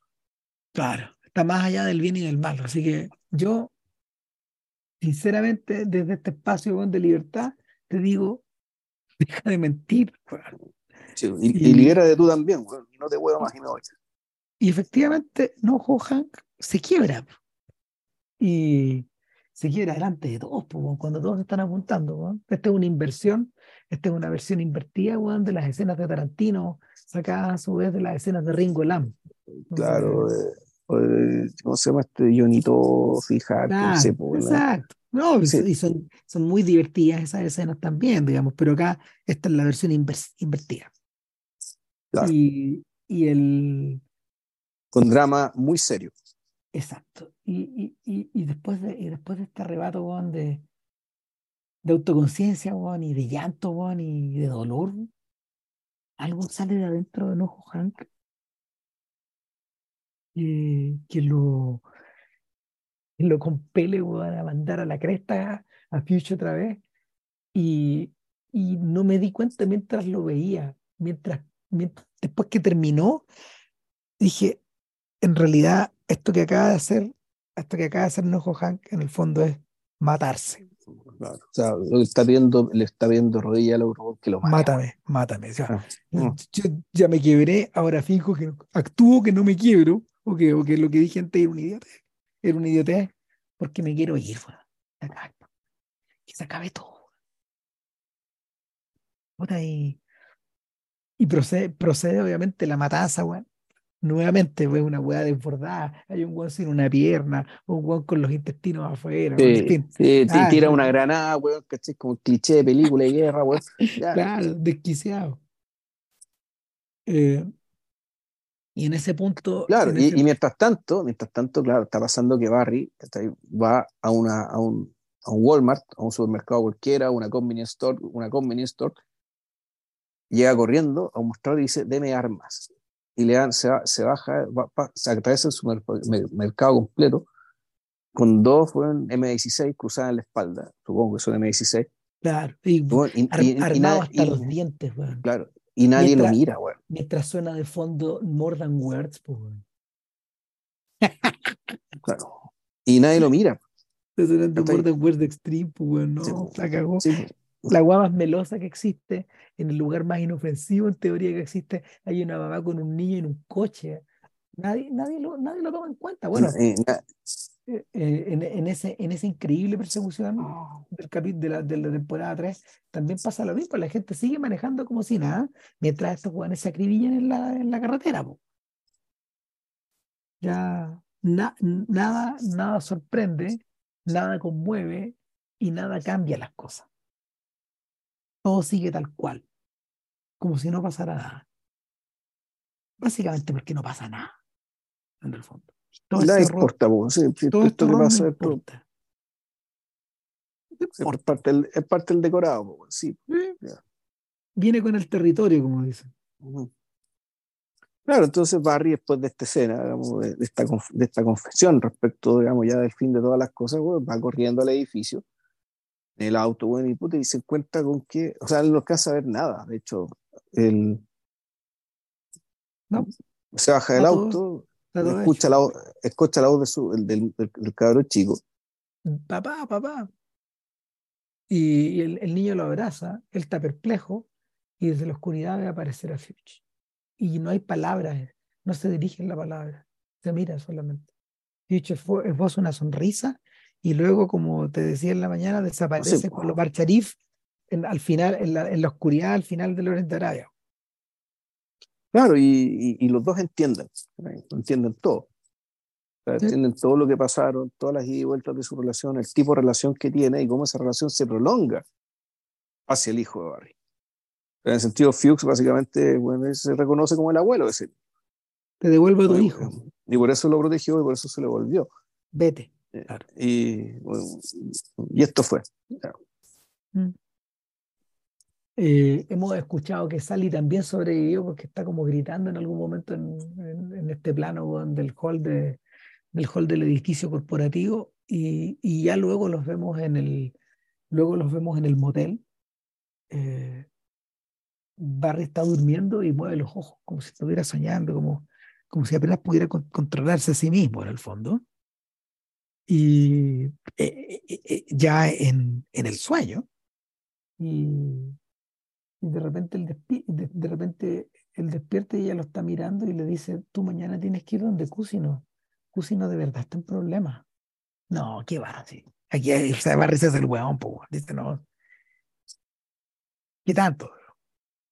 Claro, en paralelo, Cusino, eh, por el tema de los 250 mil dólares, que el Paco, que es muy inteligente, es tan inteligente que incluso descubre crímenes que, donde no los hay. Eh, mm. Básicamente se convence de que en realidad el Barry mató a Cusino porque Cusino se lo ordenó. O sea, efectivamente Barry ya sí es verdad que se dan cuenta de la naturaleza de Barry, que Barry puta, es, un, es, manipulable. Eh, Antes que todo es un... Entendieron el fondo de las cosas. Entendieron el fondo de que Barry es un arma. Pero son otros los que apuntan esta arma. Mm. Entonces, claro, el Cusino ahora está acusado. Eh, eh, acusado de haber matado a la policía, por lo tanto es un impostor que engañó a, a, las personas durante todo este tiempo, cosa que te agrava, que te agrava el crimen, y donde más encima, digamos que ni siquiera a su hijo le presta ropa, es decir, todo lo que este tipo construyó, eh, puta, quedó en nada, no tiene nada. Toda la, este tipo que entró creyendo que lo sabía todo, o que podía aconsejarlos a todos, al final queda reducido a la nada. No, porque en realidad el, eh, es bonito esto, esto que la actuación sea el equivalente de la séptima función del lenguaje de la novela. Que es un poco la, es la posibilidad de convencer a cualquier persona de cualquier cosa, usar el lenguaje como forma de manipulación directa, digamos, de la mente ajena. Él lo hace no, no, no, no con el lenguaje en sí mismo, sino con la actuación. Por lo tanto, él se sentía una persona muy poderosa. Eh, y, ese secreto él se lo transmitía, digamos, que a estos alumnos, a los cuales explotaba, como ya mencionamos, pero resulta que eh, la serie también le hace justicia. Y haciéndole una injusticia, paradójicamente. básicamente metiéndolo, metiéndolo en la cana o en, el ojo del huracán por un crimen que él no cometió. Sin embargo, de todas formas, le está dando un tratamiento que el tipo se merece. Claro, ojo en realidad que, si no es el verdadero, es el verdadero, entre comillas, antagonista de la película. Ojo que estamos hablando del cliché viejo del libro, perseguido y preso por un crimen que no cometió. Sí, claro. Claro, es el más viejo de todos los clichés de Hollywood.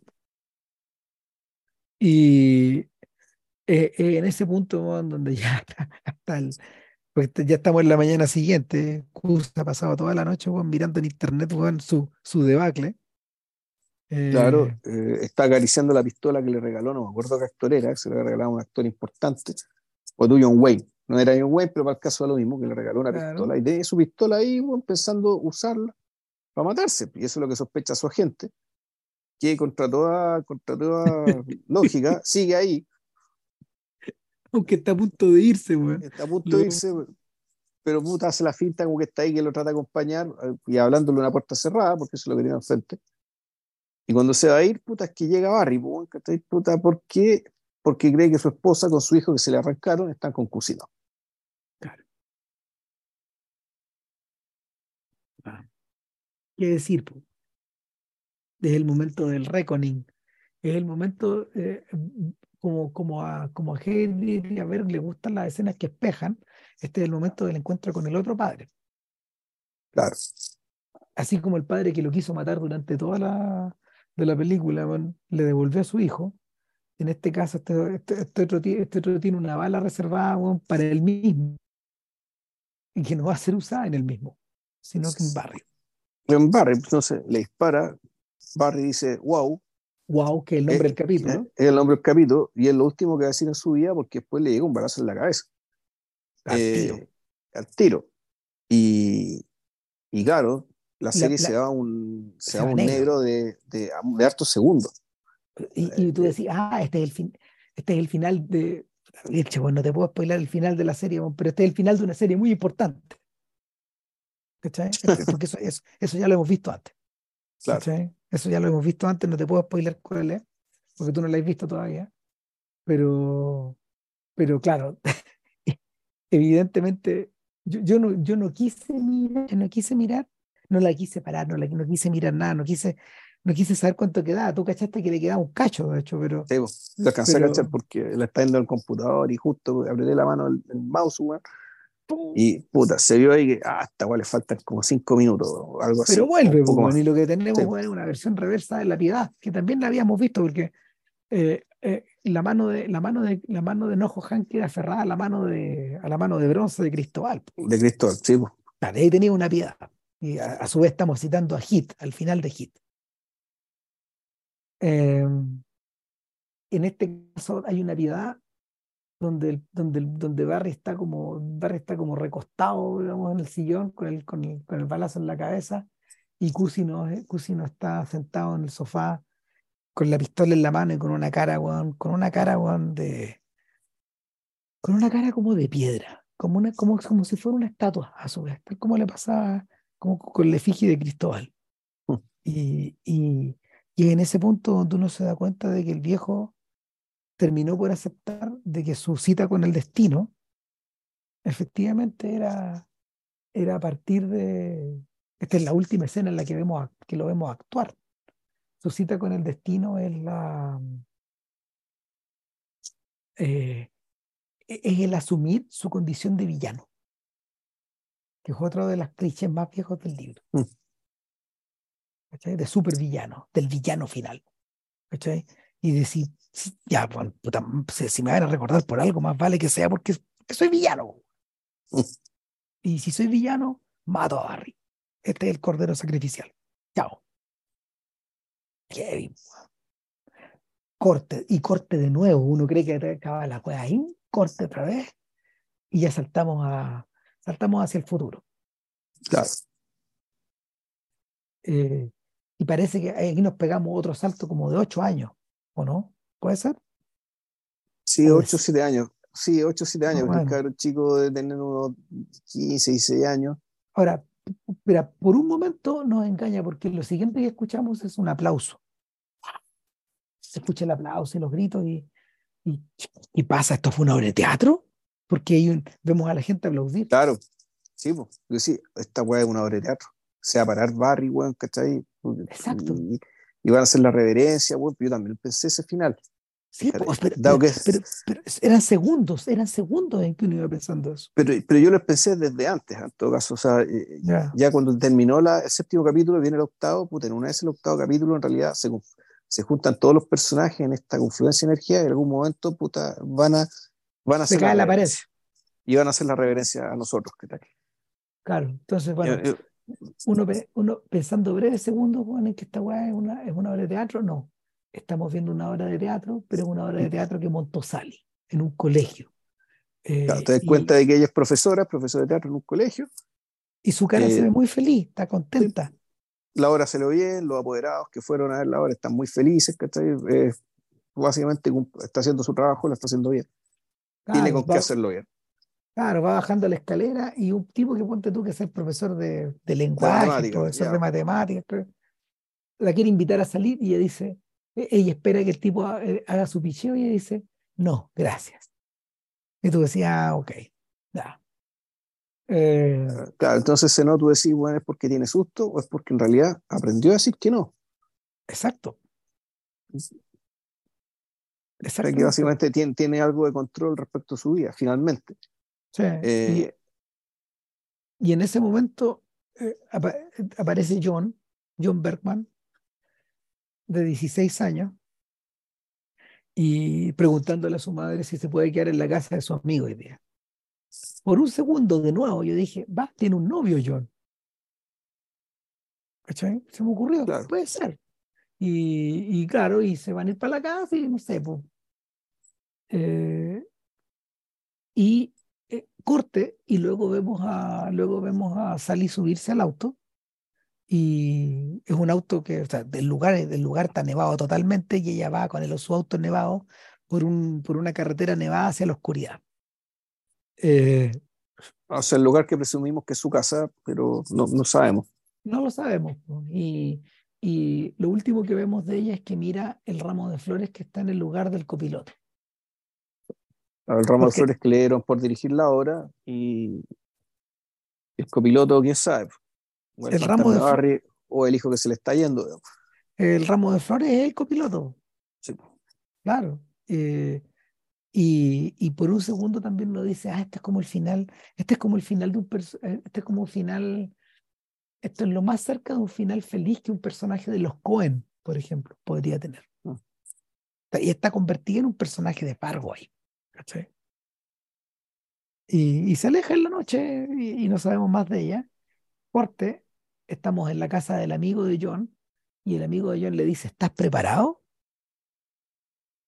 Y, claro, no sé, bueno, pues, yo dije, seguimos jugando con esta idea de, de, del, no sé, de la escena de amor entre ellos dos, ponte tú una cosa así.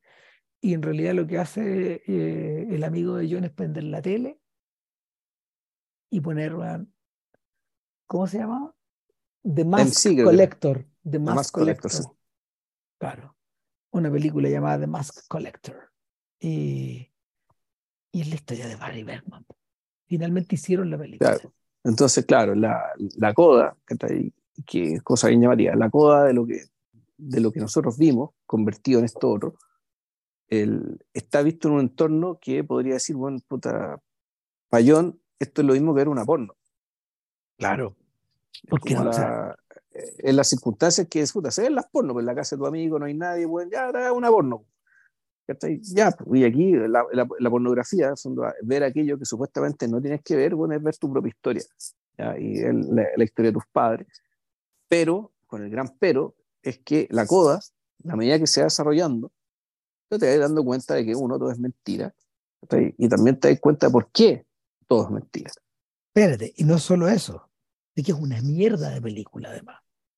Es una mierda de película estilo Hallmark, estilo canal del cable, estilo Time Life, eh, donde en el fondo los rostros son intercambiables, los personajes son intercambiables y, y la, la historia está reducida al mínimo común denominador.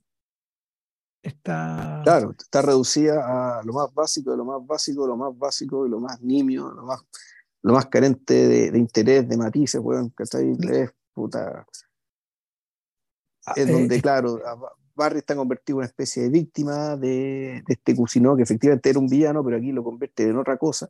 Aquí lo convierten, en, un, aquí lo convierten en, un, en una especie como de. Puta, eh, viene a reemplazar a los chechenos, pues, es un mafioso. claro, es medio mafioso, y, pero que y es como tiene la maldad de al Lecter, el fondo es pura mistificaciones que hay en pera.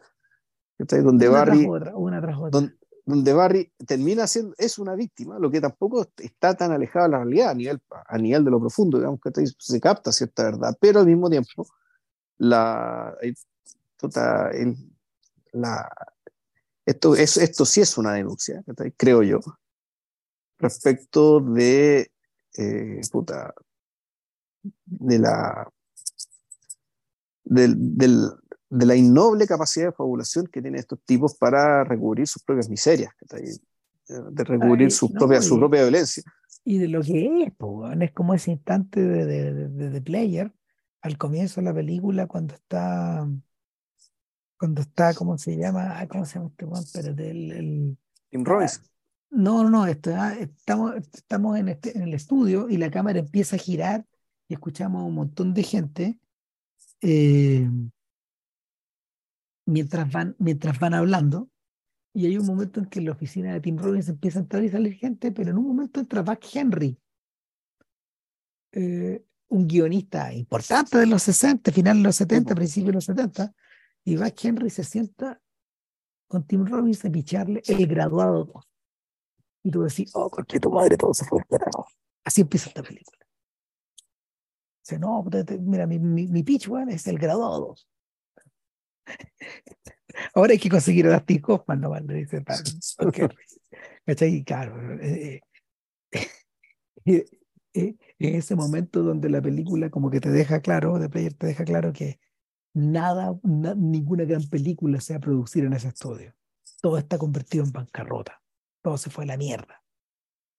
ese es el mundo de The Mask Collector. Ni siquiera en la historia de Barry Bergman, pues no dice nada abajo, es como una, Es como una película, es como una película. Antes se decía directo al, directo al, al directo a video. Sí. Hoy día, hoy día se dice directo a Netflix. ¿Cachai? Claro. es, como el mismo nivel, es como el mismo nivel de calidad y de water. Directo a Amazon Prime, directo al streaming. ¿Cachai? Eh, es un comentario bien amargo porque en el fondo Barry es un producto también del streaming, a su manera. Y es una víctima a su manera también del streaming, como, como artefacto. Ahora, mezclado con eso está la idea, está la vieja idea de John Ford, Print the Legend. O sea, Claro, pero en la medida que leyenda sirva para algo. pues, eh, bueno, o sea, esa, es la, esa es la parte que decís tú, claro, que, Sí, pues. que la leyenda, la leyenda tiene que servir para algo, pero en algún O sea, momento- la- lo, que, lo que Platón llamaba la mentira noble, pues, pero aquí pero- la wea ya no es noble, pero sigue siendo mentira. pues. Bueno, la mentira, pero la mentira noble, la mentira noble funciona y lo, discutimos en un podcast en algún momento. O sea, la mentira noble funciona en el plano de Fort Apache. Ahí funciona la mentira noble, porque tiene un, tiene un sentido la mentira. Bueno, Pero- funciona en el hombre que mató a Liberty Balance. O sea, a fondo, Pero- el- para, que, para que la cuestión funcionara, tenía que, tenía que el hombre civilizado matar al otro weón. Tenía que ser. O sea, pero la, la mentira, la mentira noble funciona, eh, funciona mientras no, no nos salimos de Shinbon, el pueblito. Pero, pero una vez que observáis la película misma, a- a- al servicio de qué está esa mentira al final, al servicio de qué mistificación burda. Cuando el, cuando el tren se va alejando de la ciudad, weón, y, y te das cuenta, weón, de que, de que la mentira es insostenible, weón. De que la mentira, de que la mentira terminó jodiendo, weón, al matrimonio de, de, con, con su señora. Entonces, el, la mentira funciona y no funciona al mismo tiempo. Eso, esa, es la, es la tremenda ambigüedad que la película nos reserva para el final. Y acá, acá, acá, la mentira no, acá la mentira no sirve nada. No se a decir ni una wea, pues. No sirve para nada, salvo para sacarle una sonrisa en el plano final de, de Barry a John. Está observando esta versión idealizada de su padre, la única que va a quedar impresa en su mente. Sí, pues ese es, la- es el tema, que se va a hacer la verdad oficial, pues, weón. Como, igual que Estados Unidos ganó la Segunda Guerra Mundial, pues. Sí, eso es, para eso sirve esta caga. Al servicio de todo eso, al, al servicio de la. Finalmente es una. Finalmente, para lo único que sirve es para alimentar la maquinaria, para, para alimentar las métricas, para. puta, para mejorar el valor de la empresa, weón, para sus accionistas. Ahora, la película, la película es tan callampera que a lo mejor, a lo mejor ni siquiera sirve para eso. La, la, la, toda la saga de Barry, todo lo, toda la forma en que fue leída por esta, mm, por esta moledora de carne, eh, se, preci- se precipita del absurdo hacia la nada. Y la película Claro. se acaba. Y la película Sí, se acaba ahí, pues. Se acaba, pero con esa nada, ¿cachai? Siendo perpetuada en la mente de alguien. Mm. Como verdad oficial. No, se pasó. Y ahí se sea, acaba Barry. Eh, o sea, ver esta weá después de haber visto el final de Succession, sinceramente, o sea, te, te- prometo, porque, porque claro, esto fue back to back, weón. Eh, tuviste algo brillante, como había, lo, lo había mencionado al principio, seguido por algo magistral. Esta weá está en otro nivel. Estamos en otro nivel de, estamos en otro nivel de abstracción, de dificultad y de propósito. No, se pasó. weón. Y nada, pues, ¿qué nos queda, weón? Eh, nada, pues se acabó Barry, pues, weón. Sí, el po. podcast. Sí, bueno. El, o sea, que nos queda uno, o tiramos la cadena haciendo Atlanta, finalmente, dado que hoy día estuvimos hablando de Atlanta, Atlanta, ya damos la. Ah, terminemos la weá, pues, weón. O lo otro que tenemos, ahí lo tenemos guardado, que son las películas católicas de Jesús, por llamarlo así, ya, porque yo tengo mis dudas, eh, sobre todo con El hombre equivocado, fíjate. El, Sí, eh, a- a- de hablar claro, yo confieso El hombre equivocado, ¿cachai? que eh, igual es un podcast. sí, sí, es un o poco, sea- sí, sí. Sí, tienen que ver entre sí, además, esas películas. Mm. El, el, el- son, son películas que están, a ver, están enmarcadas dentro de la década dorada de Hitchcock, que es la de los 50, donde lo hizo todo bien. Pero, pero además, eh, pero, bueno, además son, yo te diría que, bueno, The Wrong Man es el último film en blanco y negro de Hitchcock. Y, y, ah, y yo confieso es el penúltimo. en, esta, en, esta, en esta lógica. Pongo por fuera psicosis porque psicosis es otra cosa. Es en blanco y negro, pero, pero psicosis tiene un componente, el, el equipo, fue filmada por el equipo televisivo de Hitchcock, que es otra weá. estamos en otro universo ahí. Em, es la despedida de algo también. Hitchcock no volvería a pasar por ahí. A, en el fondo, exprimir su, su, angustia espiritual, por ponerle un nombre. En fin. Pero eso después.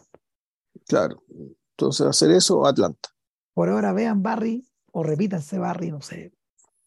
Pero qué serio, Si sale en Blu-ray, me la compro. Pero, y, como buena, como buena criatura del streaming y como buena víctima del streaming, no hay Blu-ray para Barry todavía. Y no sé si habrá, yo creo que si Warner entra en razón, quizás hagan, hagan algo, pero no sé. Por ahora van ahí. Sí, ahí lo, interesante, para mí lo interesante es saber, bueno, ¿qué van a hacer Jader y Berg ahora? ¿En qué pie quedaron para hacer lo que quieran? Después qué buena pregunta. Qué buena pregunta.